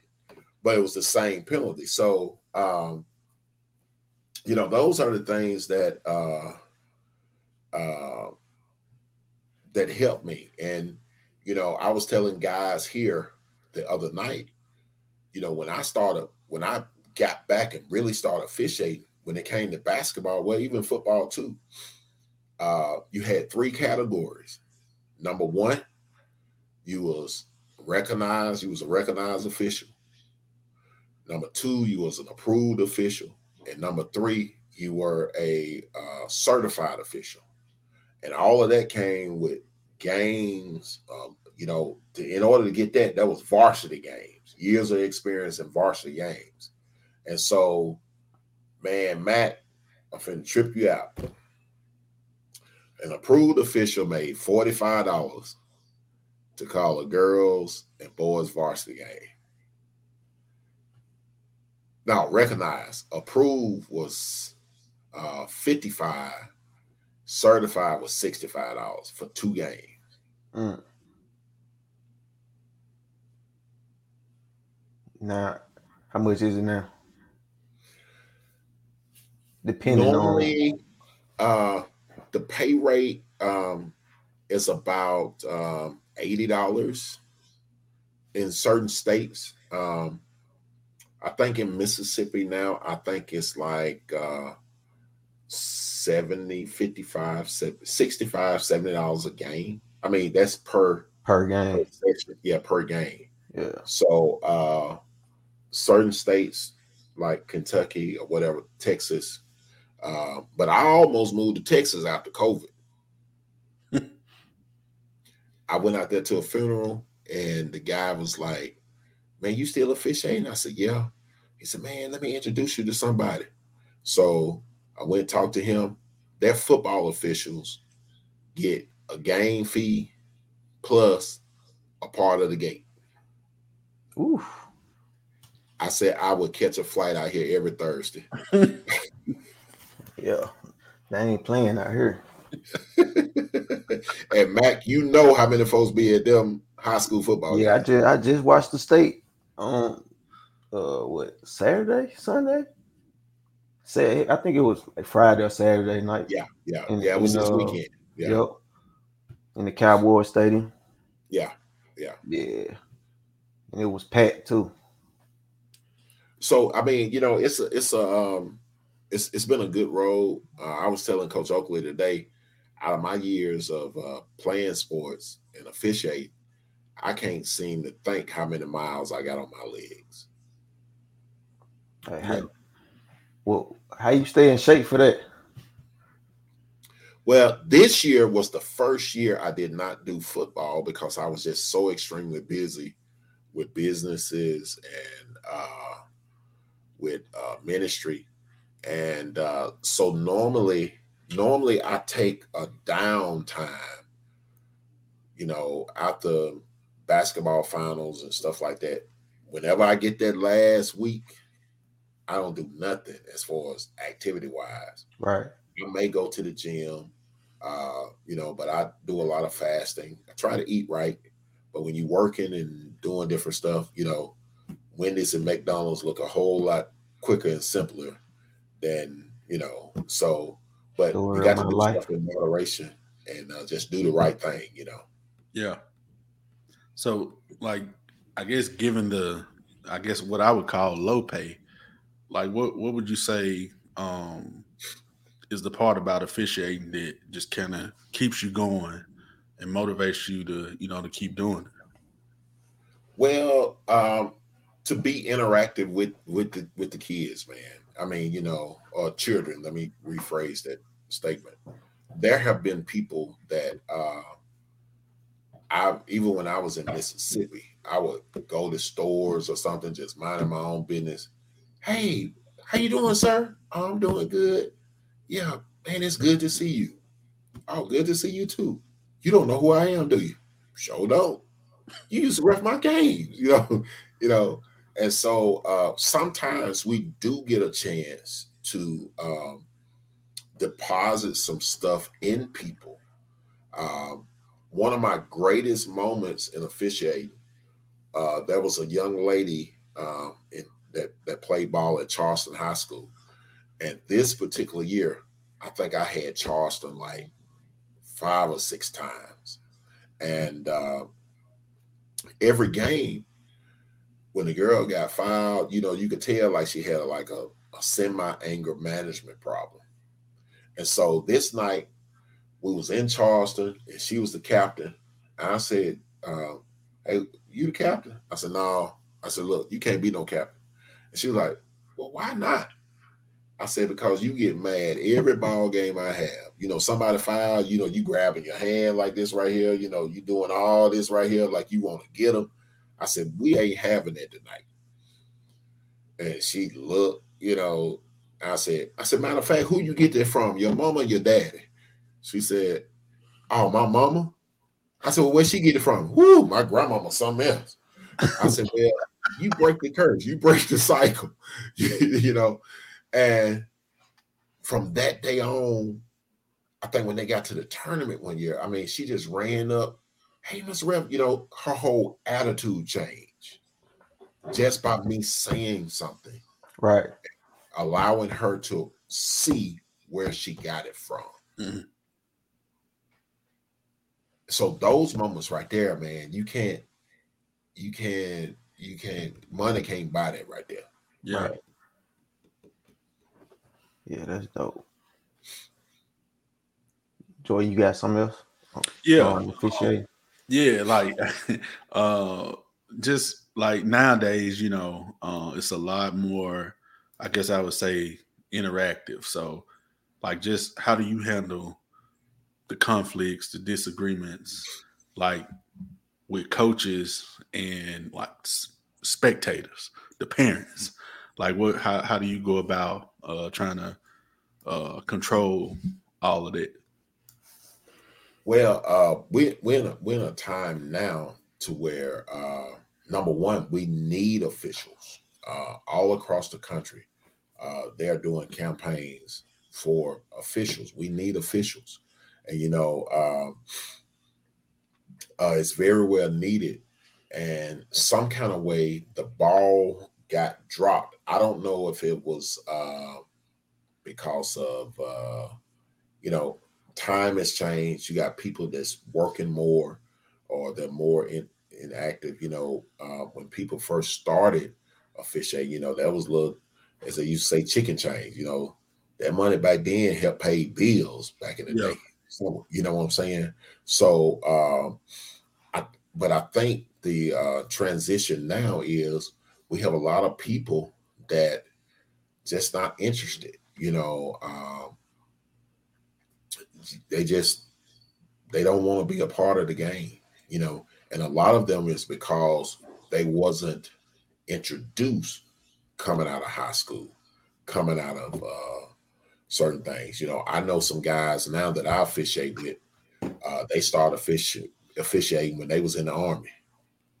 You know, because they had companies had teams and they was officiating in in the army, and then they just transitioned to you know from the United States or wherever. You know, so uh, officiating is is a great thing. You can make a career out of it. Uh, you know, I've been blessed to uh, be on the high school level and junior college level, small college. Uh, so if if you got the time and opportunity, you can almost make a living out of it. You know, my wife asked me the other night, said, "How much do NFL referees make?" I'm like, I ain't gonna even tell you. so look, she Googled it. You can do that, can't you? but that's a full time job. You know right. what I'm saying? It's it's literally a full time job. And uh, right now, especially if there are females uh, that may have uh, played sports or whatever like that, man, uh, you well, I haven't talked to her or anything. I don't know exactly what she's doing now. But you take somebody like Ashley Daniels, somebody like that that knows the game, man, she probably could be in the WNBA in seven years. You know what I'm saying? Yeah. Uh, if if if she could understand the uh the way officials look at stuff versus from the player standpoint. You see what I'm saying? Yeah. Right. Because there is a wide open open area. Uh my wife talking about I just saw her, she just texted me talking about tell them you turn down the uh SWAC in the SEC camp. But uh uh you know it's a wide open area, especially for females now. Yeah. You know, I mean, all the way from um uh, football to basketball. You know, if females, man, it's wide open right now. So people like her, you know, I haven't talked to her, but people like her, if she wanted to make a career in it, she probably could. Right. We, have had uh, Ashley on the show. She's she's actually coaching, um, coaching now. Um, okay. Tell her to sign a basketball or something from Walmart and send it to me. All right. I know y'all got the hook up. You know what I'm saying? Tell her Curtis said it. You know what I'm saying? I'm gonna put it. I'm gonna put it on my shelf in my office, man. All right. we'll we'll relay that message. Um, but certainly, like I said, we we want to. uh We know it's getting late, so we're gonna cut across the field, as they say in Coldwater, and um, you know, just kind of uh, jump into you know some that you are full time in, and some that you know I know you're absolutely dedicated to uh, which is uh, Hope of Glory, um, and everything that you're doing uh, there. So yeah, well, man, um, God God allowed us to uh, be able to uh, plant a church here in Huntsville, and uh, nothing that we per se, you know, you have to be really out of your mind to want to start ministry. I mean, literally. Uh, so that's when you know that it's not you, it's God. Uh, we started ministry. Uh, March would be two years. You know, we come out of COVID, and the Lord tell us to open, start a church. that don't make sense. People ain't going to church. but Yeah. uh, it may not make sense to you, but it makes miracles for God. So uh, we've been able to pastor here. Uh, God allowed us to leave um, UPS, and um, we're strictly full time ministry. We do other business stuff, but uh, I'm not on a salary. So Mac, I need I need you to call me because you you retired army, right? I'm sorry, I can't. Your mic still on? I said you retired from the army, right? I did. I did. And since you don't go to church, you can be an online member in Texas. I can. I But I do, I got, I do, I do want to talk to you so uh, you and my wife can hook up because my wife works for the VA, so you can make sure you getting everything that you need to get. okay. Yeah, yeah. I uh I got some friends out there in Huntsville, so I may be able to actually like one of my good friends live out there, so I may be able to actually come to a service when I when I come visit or something. Hey, you need to move on to God's country, man. Well, Jordan said God's country somewhere else, so I don't know. I mean, Yeah. I heard him say that. That's why I said what I said.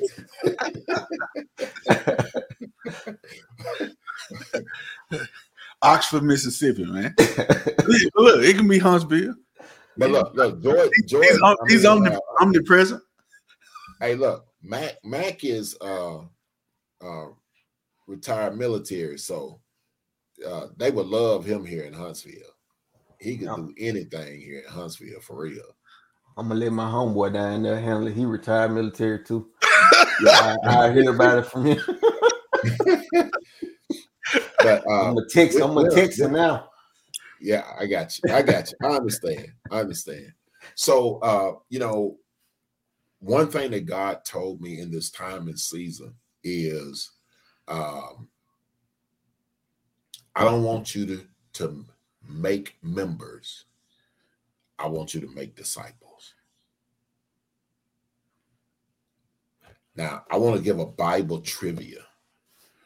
Um, have you all ever heard that Jesus fed the 5,000? hmm Yeah. Well, he didn't. Keep going. Keep going. The Bible says, even the Bible labels this. And, you know, I had it at me and God had a talk, and I'm like, I know this is what it says in the Bible. I done heard it preached. I didn't even preach that. I done quoted that. He said, I want you to pick your Bible up and go back and look at it again. When I picked it up and read it, it says, He asked them, Do we have anything? They said, No, a lad has two fish and five loaves of bread. He says, Bring it hither. The Bible says that the disciples brought it to him. He blessed it, gave it back to the disciples, and the disciples fed them. Yeah. So Jesus didn't feed the multitude. But what he had, he blessed it and gave it to the disciples, and the disciples fed them. And I'm like, okay, God, what are you saying? He said, I want you to make disciples. Because if you can make disciples, then they're going to feed others, and that's what's going to enlarge my kingdom. Mm. Each one teach one, reach one. Each one reach one. But you can't reach nothing when you don't have anything to reach with.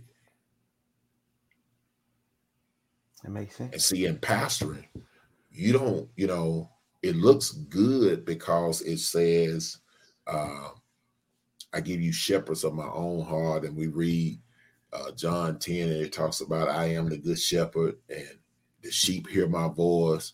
But when you pastor and you don't just get sheep, you get the whole zoo. you get lions, bears, snakes, alligators, giraffes, Oh, oh my. everything. You get you get everything in the zoo. You know what I'm saying? But it's your job as a leader and one that's sent by God to just make disciples.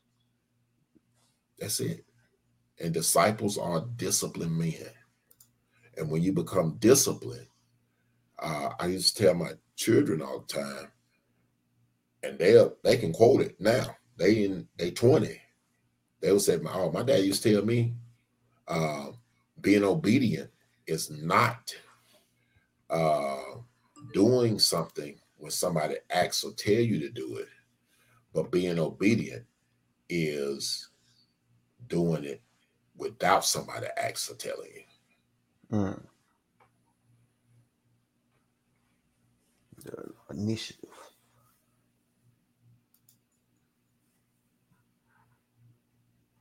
Froze. Nah. Oh, I know I knew you was looking like that for a reason. he, thought, he thought the screen froze up because it got quiet for a second. yeah. Um. That old, that, that old pastor letting you sit with that word. Yeah. I I I, I, I got it. I got it. Uh. So, like, and I was watching. I think it was your live the other day, and you were talking about you know when you do uh marriage counseling you don't you don't bring your bible uh into to marriage counseling i, I think i'm i think i'm on Yeah. par with it Yeah. so um like with that how, how do you balance the traditional teachings um with trying to address the issues of today like in your sermons and also you know in your uh counseling Well, um, I just tried. Mac, are you married? I am. Okay. So just say, for instance, if Mac called me and say, Hey, look, Reb, you know, he retired military. I'm finna send you a plane. I need to fly you out. Me and my wife got some issues. I said, Okay, I'm going to the airport. I get there. I can't take the Bible with me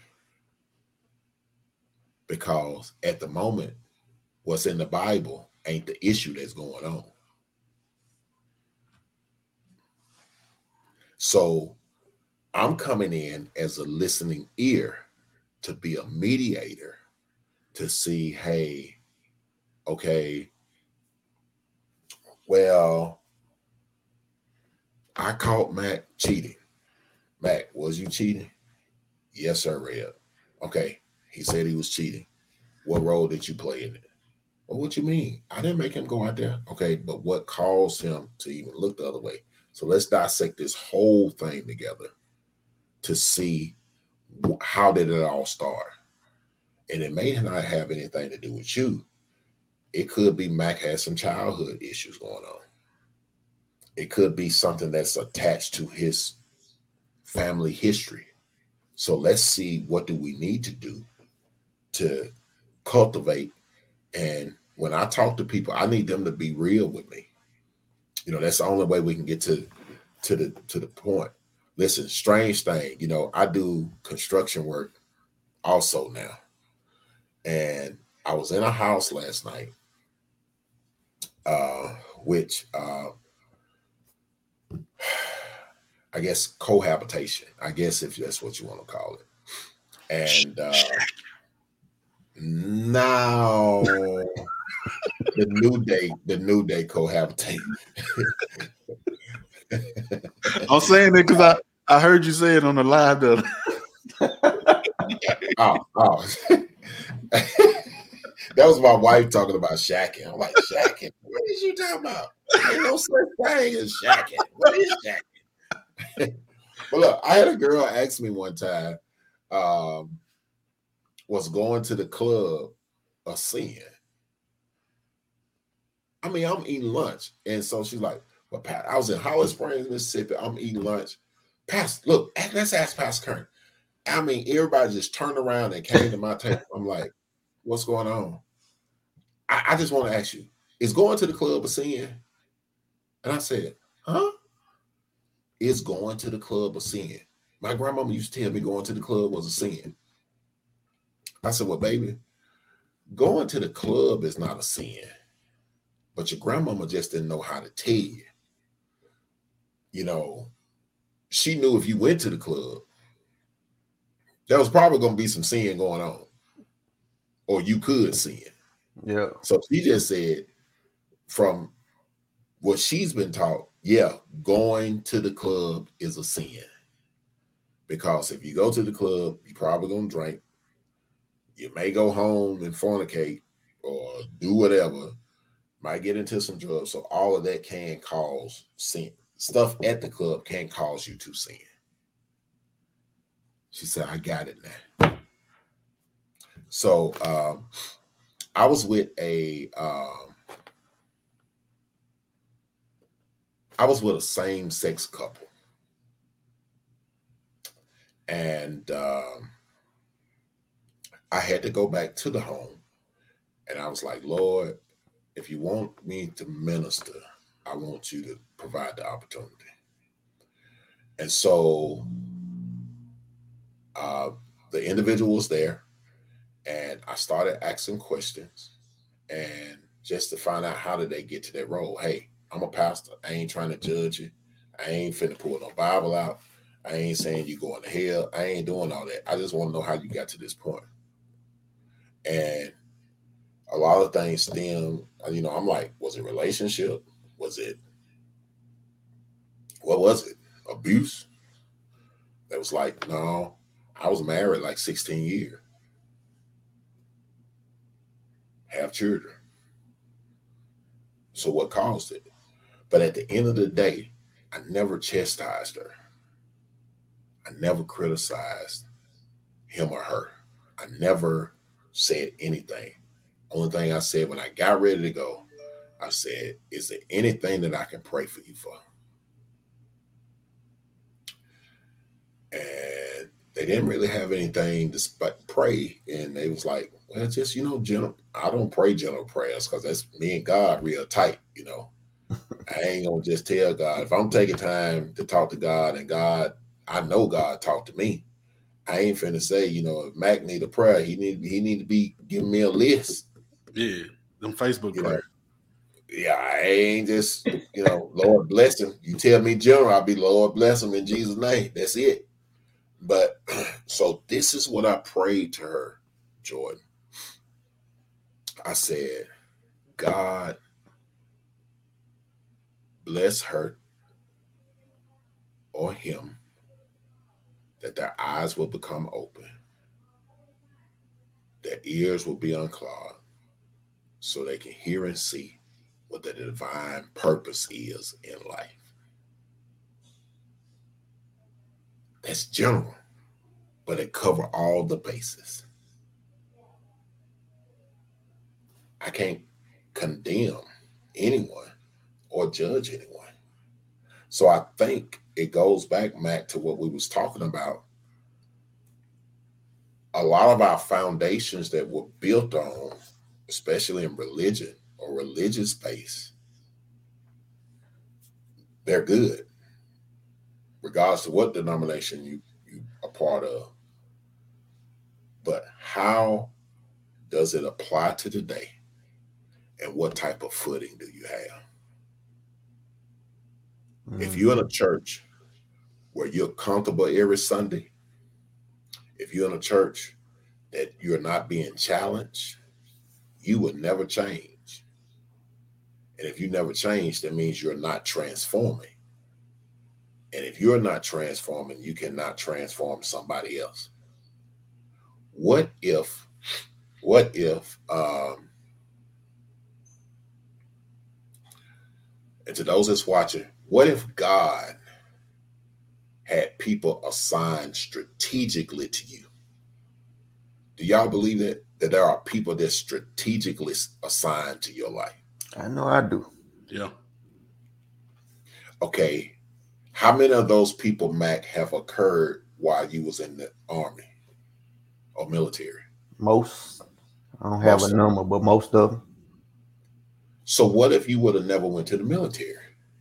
Yeah, I probably would never came across those people. So heaven and purpose is the same way. If you never get to your purpose, those that are assigned to you will never get to their purpose. So why should God let you into heaven and everybody that was attached to you going to hell? Yeah.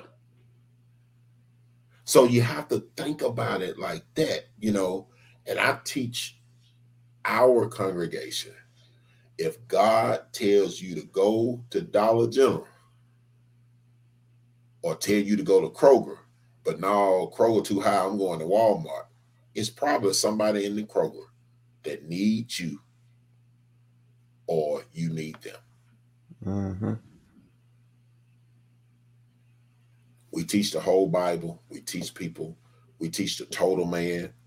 We have credit seminars here at our church every month.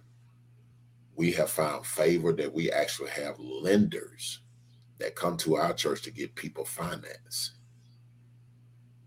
I teach credit. That's good. So you need to be in a place where you can get the total man, not just hooping and hollering, jumping over bench.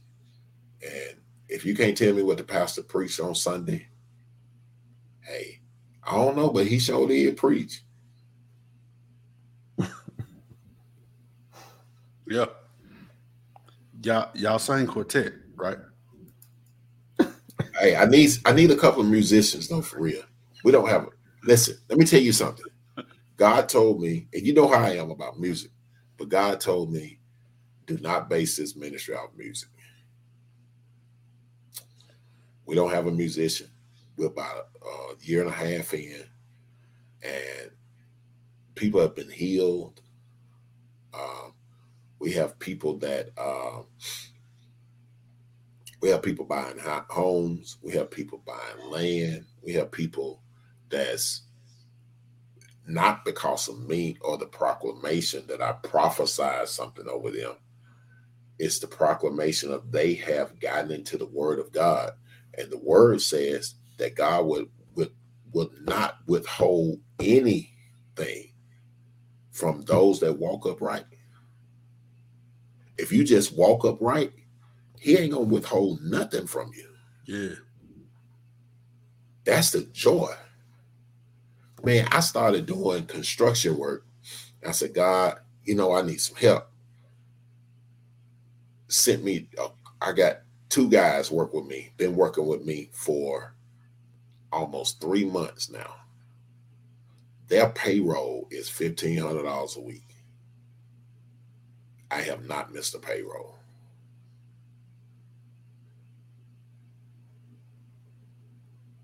Blessings because I told God, if this is what you want me to do, I need some help to do it, and I want to be able to bless somebody else. Now, do I walk away every week with something? No, but God always subsidizes it in other areas. Mm. Lady K said, God is somebody. Yeah. And the reason why I ended up in Huntsville because I got tired of her running after me. Mm. You know? That's a whole nother show, Mac. That's a whole. Sticks and Stones unplugged. Yep. hey, hey, hey, hey. We, we, can go live. Uh, we can go live, baby. Live, baby. But hey, yes. look, I was telling the story all the time. I said, you know, I just got tired of her running after me. And so one day, um, we was going somewhere. No, we had came to church. Now you see, you see what she said, right? yeah, we came to church one day, and uh, she said, uh, "Man, I forgot I had these shoes." And uh, so she got to church, walked to church, warmed the church, got up, and the shoe broke. I said, y'all see, that was one of them pairs she was wearing when she was wearing running after me. uh, but but man, I thank God for my wife. Uh, uh, I went through a divorce. Uh, I was married for like 14 years, went through a divorce, went through a separation. And that's a whole nother story. That's why I'm so passionate about marriage. Uh, but that's uh, uh, um, we have we have three beautiful children. One of our daughter um, is transition. She was killed uh, by a gunshot wound uh, two days from her divorce. So y'all figure that out. But uh, she was a soldier. She was in the military. But God sustained my wife uh, to where she is a warrior for the Lord right now, and um, that's how we kind of met.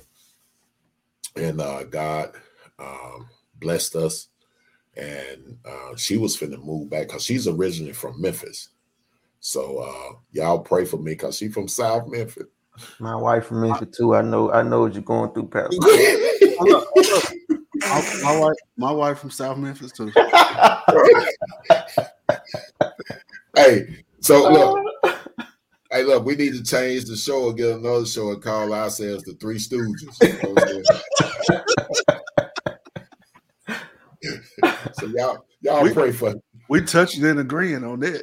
Hey, I'll try to tell you. I'll try to tell you. But but uh I chose I chose to move to Huntsville because I heard God and God was like uh uh move to Huntsville and uh so I moved to Huntsville and uh when I got here uh I just got acclimated to the area and you know my wife was working for DOD at the time and so uh the strangest thing um we got married on a Wednesday and um, I came home. I made sure everything was straight. I went home to get my mom, and my mom I had to take my mom to the hospital the night before I got married. Man, it was three o'clock when I got home. I walked in the house. My mom was just sitting, holding on to the chair, and like she couldn't move. And so, uh, uh, Sean Todd uh, which is like my sister. My mom had adopted her, so she stayed with her that, Wednesday. I came and got married. And Mac, I was on, I was on 24, man. I, I don't know why I came that way, but I was on 24 and uh coming through Russellville. And man, I ran up on a state trooper. And uh, it was a black guy in, in Alabama. I was like, man, I ain't never seen a black state trooper before, you know, since I've been coming out here. So the guy pulled me over. He's like, "Hey man, where you going?" I, look, I, when he got there, I had my license already there. He said, "Man, where you going, man? You know, I clock you at like seventy-five and a sixty-five." I said, "Look, man, I'm on my way to get married." He said, "Get married on a Wednesday." I said, "Yeah." I said, "Look, if you're gonna write me a ticket, go and write me a ticket, or you can use my phone and call my wife and tell her I ain't coming." I mean, I mean that's I, I- mean it was just like that. I mean, I said, look, I said, hey man, you gonna write me a ticket? Go ahead and write it because I got to get there. I said, I get married at two o'clock. And uh, I said, but if you taking me to jail, huh, you can use my phone. I'm finna call and you tell I ain't coming. He said, man, go on, be safe. You know. but uh, you know, uh after after we got out the wedding, man, we had to come back to Coldwater because my mom still was, you know, just to make sure my mom was straight. And so I, we left Miss we left Coldwater that Friday, that Friday evening, because we was going on a cruise that Sunday. And so we we got up. I left Friday evening, man, about four o'clock. Got to Huntsville. We got put the stuff in the car. I was driving, and that Saturday morning, I called my mom and couldn't get her. And I told Sean, I said, "Hey, you need to go over there." I said, "She probably on the floor." Sure enough, she was. So my mom had to go back in the hospital, and we was about to turn back around. They was like, "Hey, look, y'all going to enjoy yourselves." And so uh, when we got back, we moved my mom out here because she was at the point where she really couldn't just stay by herself. And uh, my wife, uh, beautiful angel, you know, she took care of my mom just like, you know, it was her mom. And if the truth be told, if it probably if my mom probably would have lived another year or two, I might have not would have even had the birthright, Jordan. You know, Mm. she look, look, Matt, I'm finna tell you a true story, all right, before we go. I was uh I was, you know, I was doing a, fi- a fish aid. So my mom knew I had high school games every Friday night for football. So uh I came in one Friday night and uh my mom was like, it was like a week, probably a week or two before she died. and uh, she was like, uh, "How was your game?" I was like, "Oh, it was good." You know, who won? I said, "Well, you know, Grissom they lost." You know, uh, so my wife's like, "Go get us some water. Go get us some water. You know, just go get us some water." I was like, "Mama, you want some water?" So my wife like, "Look, go get her some water." So I went in the kitchen, get her some water, brought it back, and like two days before then, you know, because my wife is already was busy so much, she had never heard, she had never watched Greenleaf. And so she was watching the episodes back to back. And so my mom, you know, was thinking, she was hearing the TV, but she was thinking that was me and her, you know, on, on the show. And so, man, I walked back in the room and she told my wife, she said, uh, I really want y'all to make it. Cause I just love you. But I don't think he calling no ball game every Friday night. you might need to check into that. Yeah.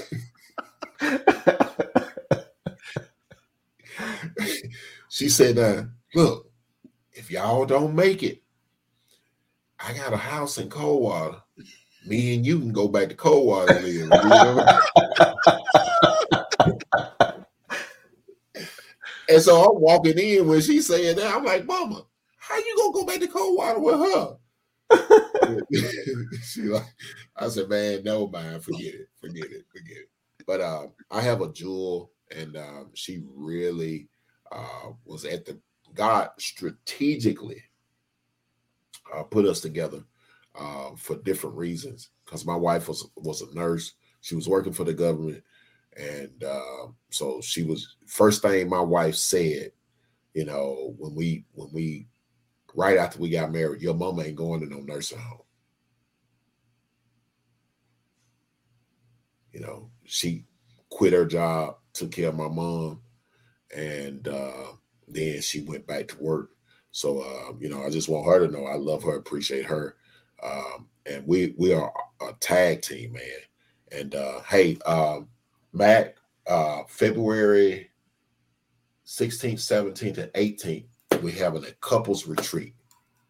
So we enjoy, man. Y'all go on make preparations, get your babysitters ready. Uh, y'all can do a live show out here or whatever. You know what I'm saying? yeah. I But just, hey, look, I just put in the don't notes. I'm that had to look into those dates. Huh? Huh? I said I just put it in, in the notes. I'm gonna have to look into those dates. Just make sure he don't wear that shirt out here. He can't wear that shirt out here. Don't try it. Don't try it. Yeah, don't try it, Jordan. I know you. I know you done gave him some money, but don't try it. All right. Hey man. Hey. We'll be all right. We'll be all right. Um, so I think you know we're about wrapping it up. Um, but uh I was gonna ask, you kind of touched on these earlier. And uh this is just strictly about Coldwater. And uh so I, I want to hear all time your top three athletes out of Coldwater. If you could do that for me. Top three singers out of Coldwater. Oh God. And your top three musicians. So whichever one you want to go with first, and then Mac gonna close it out.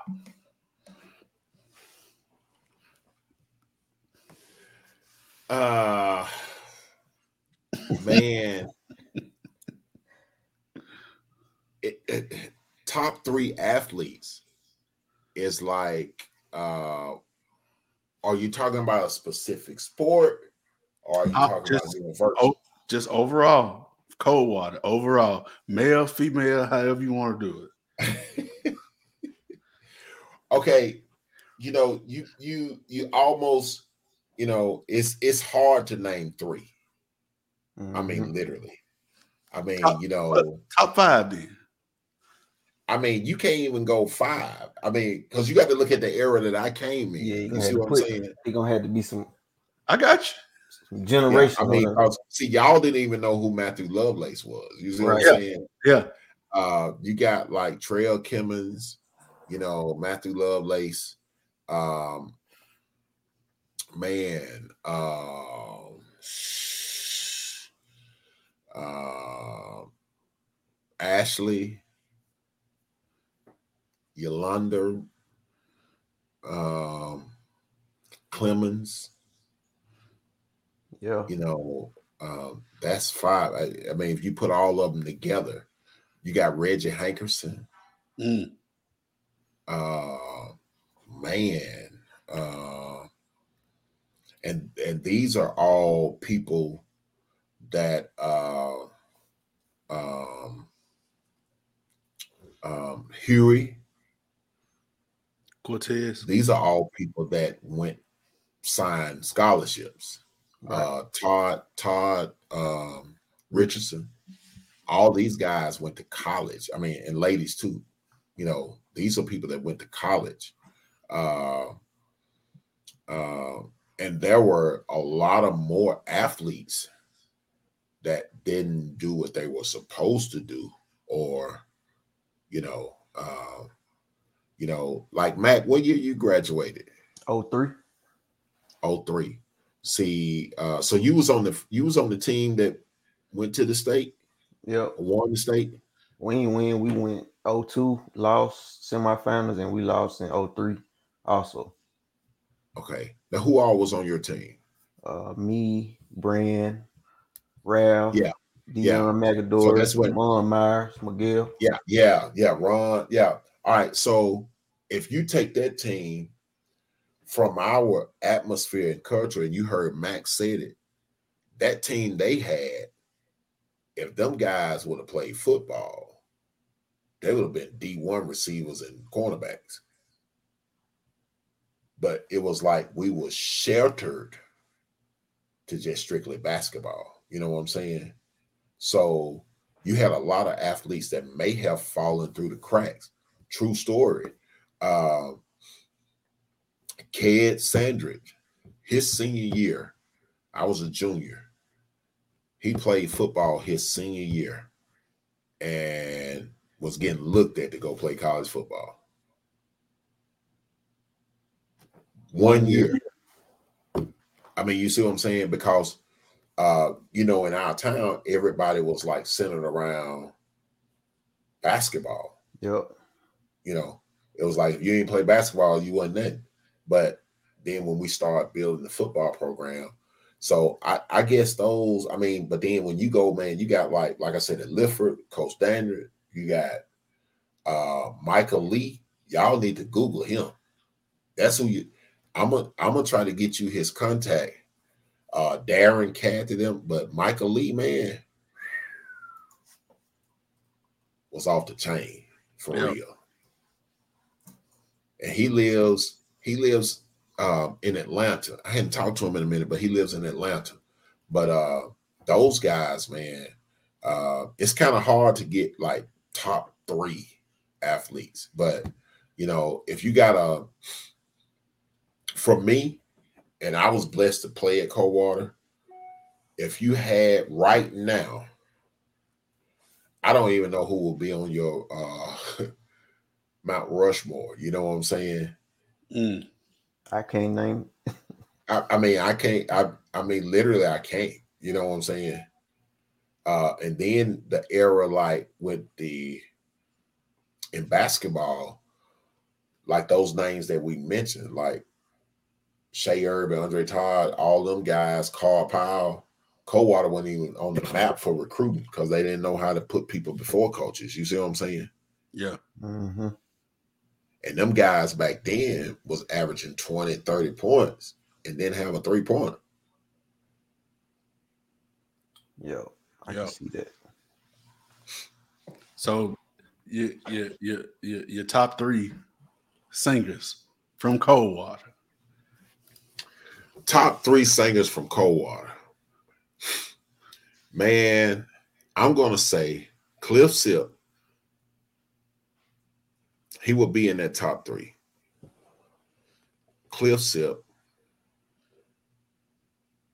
Um, I'm trying to think of a female. I would say Cliff Sip. Possibly Alexander Davis. Mm, rest in peace. And you got to put Ralph Williams somewhere up there. Oh yeah,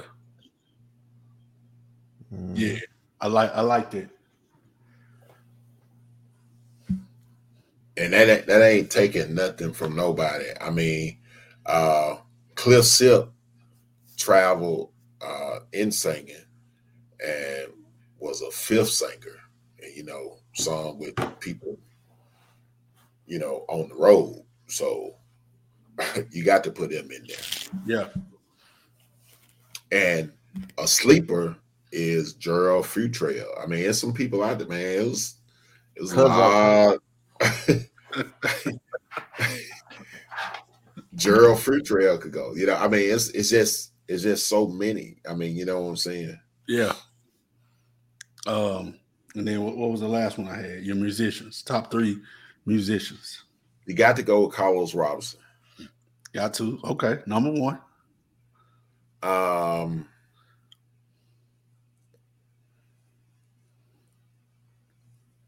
I'm gonna tell you someone that like popped on the scene that I did not know of is Carlos Nolan Jr. He's Mhm. making his man. I love that guy, man. For real, I really love that guy. Yep. Shout out to Uh, CJ. Yeah, see, man, he's awesome for real. I mean, he's versatile.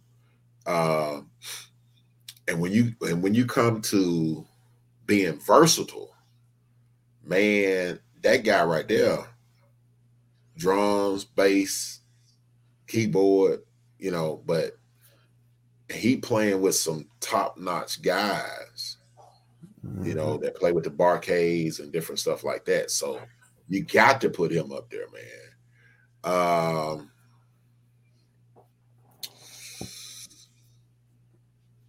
I would probably say maybe the third one um, will probably be Trail. And the reason why I would say that is because of uh, he he he does. I don't know if he's still traveling now, but he was Mhm. you know for a drummer, uh, he was traveling with a lot of major artists. So I you know, and he's a talented drummer as well. But you know, when you talk about that from that area, now his dad it was something serious on guitar Absolutely. but uh you know um but i would probably say and you know it's not yay or nay but those would those three would have to be in the near the top three Gotcha. Yeah.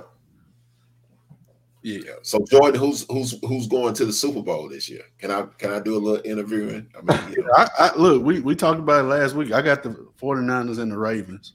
49ers, unfortunately, but you know, unfortunately so who is your team I'm, I'm a Oh, Colts. fan. bye.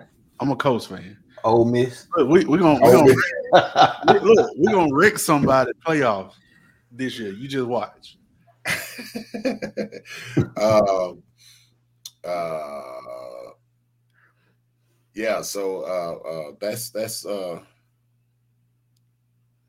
uh, Cliff uh, Clarence Clarence Sip said Trail managed Miss Jody. Yeah, that's that's what I'm saying. So, uh, Yep. And look, I look, and I, I know this this ain't my top three, but I'd be remiss if I didn't throw my boy in there. Jay Rogers got to be up there. Well, yeah, and and and I, I love Jay. I mean, I mean, literally, I do. Uh, those guys have grown. You know what I'm saying? Uh, they on a whole nother level of music was when I came along. You know, it really wasn't nobody playing music except um, Chester and you know uh, Steve. Um, Steve, uh, uh, yeah, on the hill, Steve Moore. yeah, that Steve Moore was one of the baddest piano players that ever come through Coldwater. Yeah. I mean, t- well, not come through, but to live in Coldwater. I mean, just straight piano players. Yeah. You know what I'm saying? Uh, but uh, yeah, Jay is up there, but Carlos is on a whole nother man. I mean, you know, when you working with the William brothers and stuff like that, you hey, not taking nothing from nobody, but he he Carlos is one of the professional musicians Yeah. in North For a long time. Yeah. Yeah. Carlos Robinson, if you out there, we got your list. We got your name on the list to be on the show. Man, And guess where he started at? Guess who got him started? Who?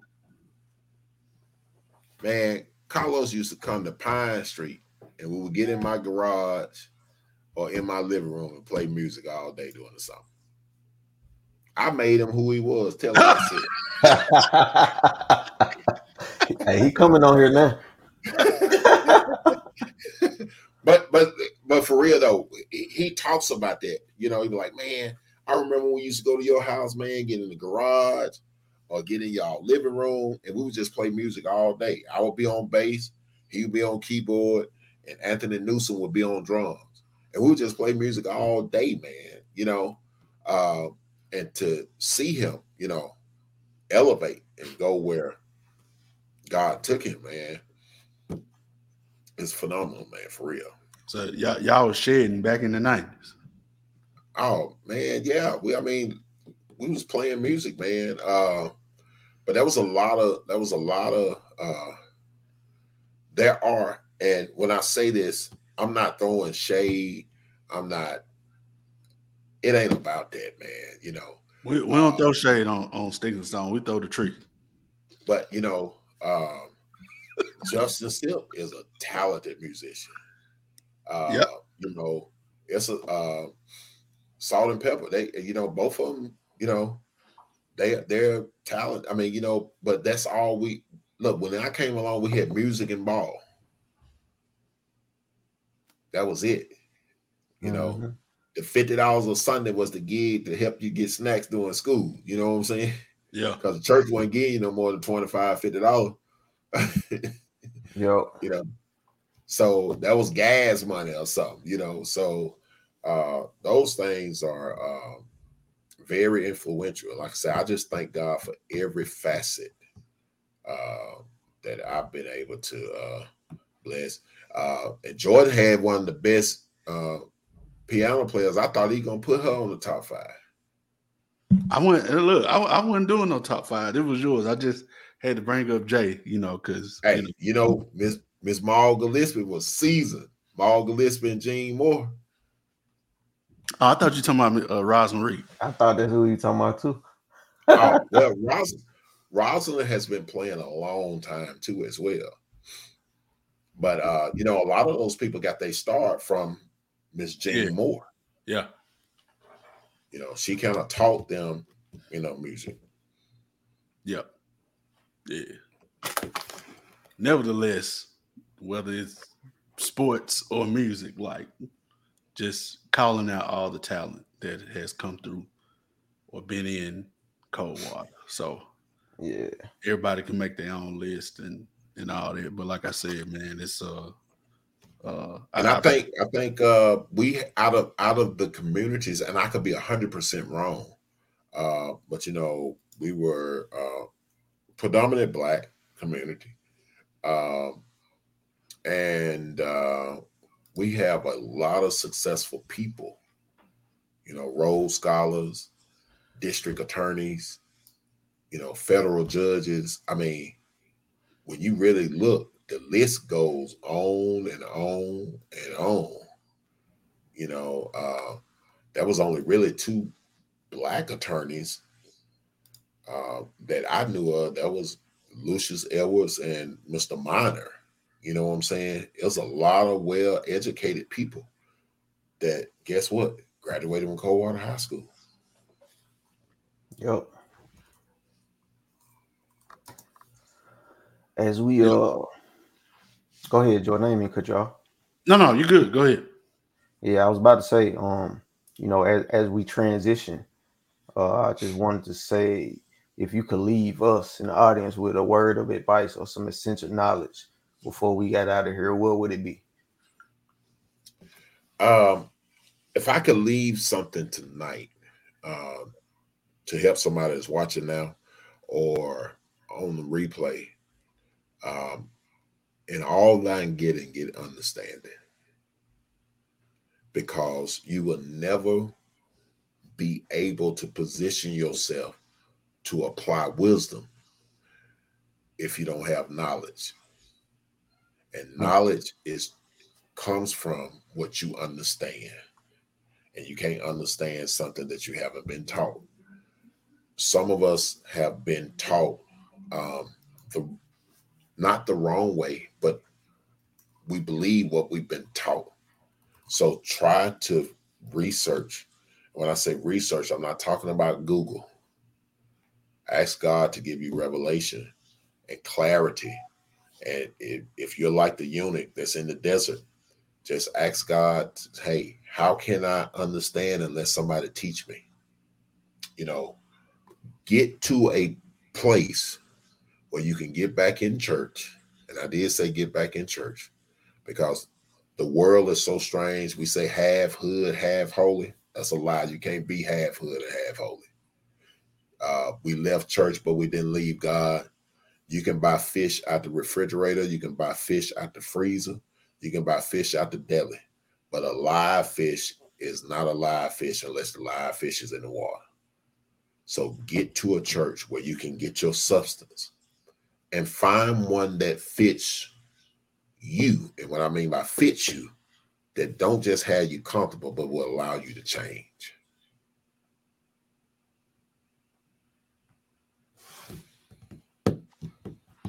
I receive it. Yep. So the door is open. Yeah. By letter. Gotcha, Joy.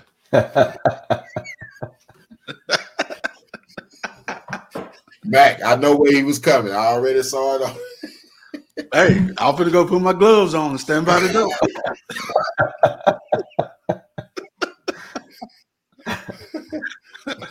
but yeah, man. Um, and then like I said, just you know, I know you you've been at this media thing, you know, way longer than we have. We just over or just a year in, pretty much. Um, just any wise words of wisdom uh, to us on this uh, podcast journey?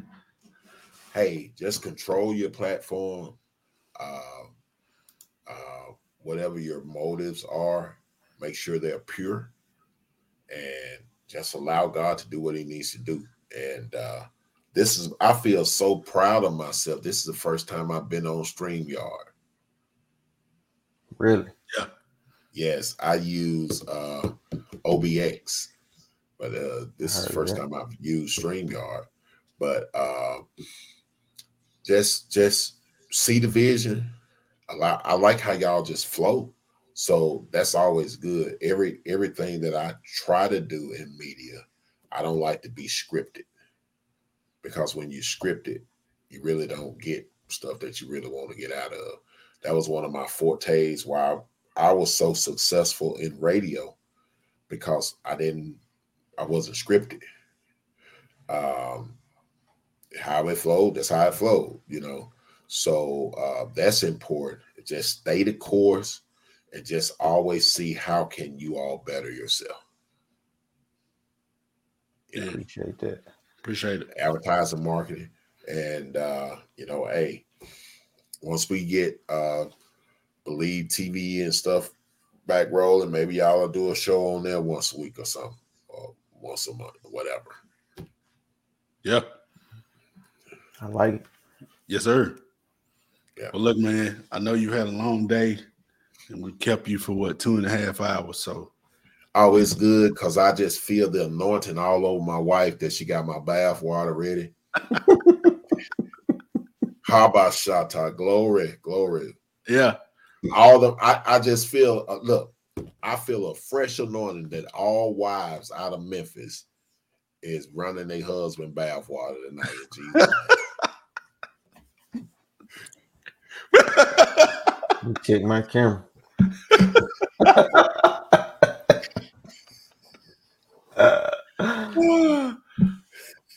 Hey, look, man. I don't know about no bath water, but you know, might get a bottle of water. So that about it. eh? about it. well, yeah, man. Look, like I said, uh, we we definitely appreciate you taking time out. Hey, uh, your wife said we are in the bed. What that's supposed to mean, right? so, but uh, but yeah, man. Look forward to uh, you know connecting down the road, and uh, like I said, uh, man, we're gonna keep this thing going, man. So just uh, continue to uh, support us, and uh, like I said, we'll be reaching out, and uh, if I may say this before I go, uh, what type of work does your wife do? which me, Uh, Mac, oh, Mac. My wife a nurse. Okay. And There is about to be a transition and shift in her life. And I don't know if the job offer is on the table, but I see the negotiation going on. mm, mm, ring the bell. Why you smiling? That mean I'm ringing your doorbell. you better get out of bed, nigga. We receive it. But I hear the Lord saying to Nikki to be still and see the salvation of the Lord. Everything that glitter ain't gold. Mm, And there are a few classes that she need to take. So you do need to go back to school. that's so crazy. uh, that's so crazy. Talk Man. to me. If I ain't ringing your doorbell, just tell me you lying and get out of my house. Nah, you on it? I ain't even. I can't say on on here, but I yeah, got you you there? It's crazy. It's crazy. Nah, No, it ain't. It ain't crazy, but you know, we we there with you. So look, I, I think the only only way to uh, close this out is you close us out with a prayer, man. We look first. Look, this will be the first one done on sticks and stones. We done had, you know, I think uh Fred was on the first of the month. Yeah. So uh this is history. Close us out in prayer, and, we, and we're gonna get out of here. Episode 47, Pine Street Perspe- Perspectives with uh Pastor Ederic Kerney. You Father, know, we thank you for this time. We thank you for every chosen vessel that you chose to produce these two seeds. For you said in your word that children are a gift from you. So, Lord, we thank you for their mother and their father right now in Jesus' name. And Lord, we pray and I anoint them as the revelation that you have given me that they will no longer be the man of their house, but they are transitioning to the priest of their homes. In every area, we declare victory and clarity right now in Jesus' name. We pray. Amen. Amen. man. Look, Appreciate you. This has been episode 47. Now, y'all know y'all owe me a uh, copper kettle cheeseburger when I come home, right? I got you. It's, it's called Jack's now. It's called Oh, Jack's. Hey, because we can't get no William Earl, no William Earl hot dog special no more. Man, Now look, I don't, I don't know now. Like uh they got a new restaurant outside the barber shop ran by uh Shantae Ramsey called Instant Taste. So I got you. free plug. Uh check out Instant Taste next time you come home. Shantae Ramsey, I think uh one of her sons, I believe, yeah. uh yeah, running it. So I got to get down there and check them out myself. But uh but yeah, man, like I said, appreciate it. Look forward to uh connecting down the road and uh we'll we'll see you. All right, man. Love you guys. Y'all hang in there. Thank you. All right, thank you. All right. Bye All right.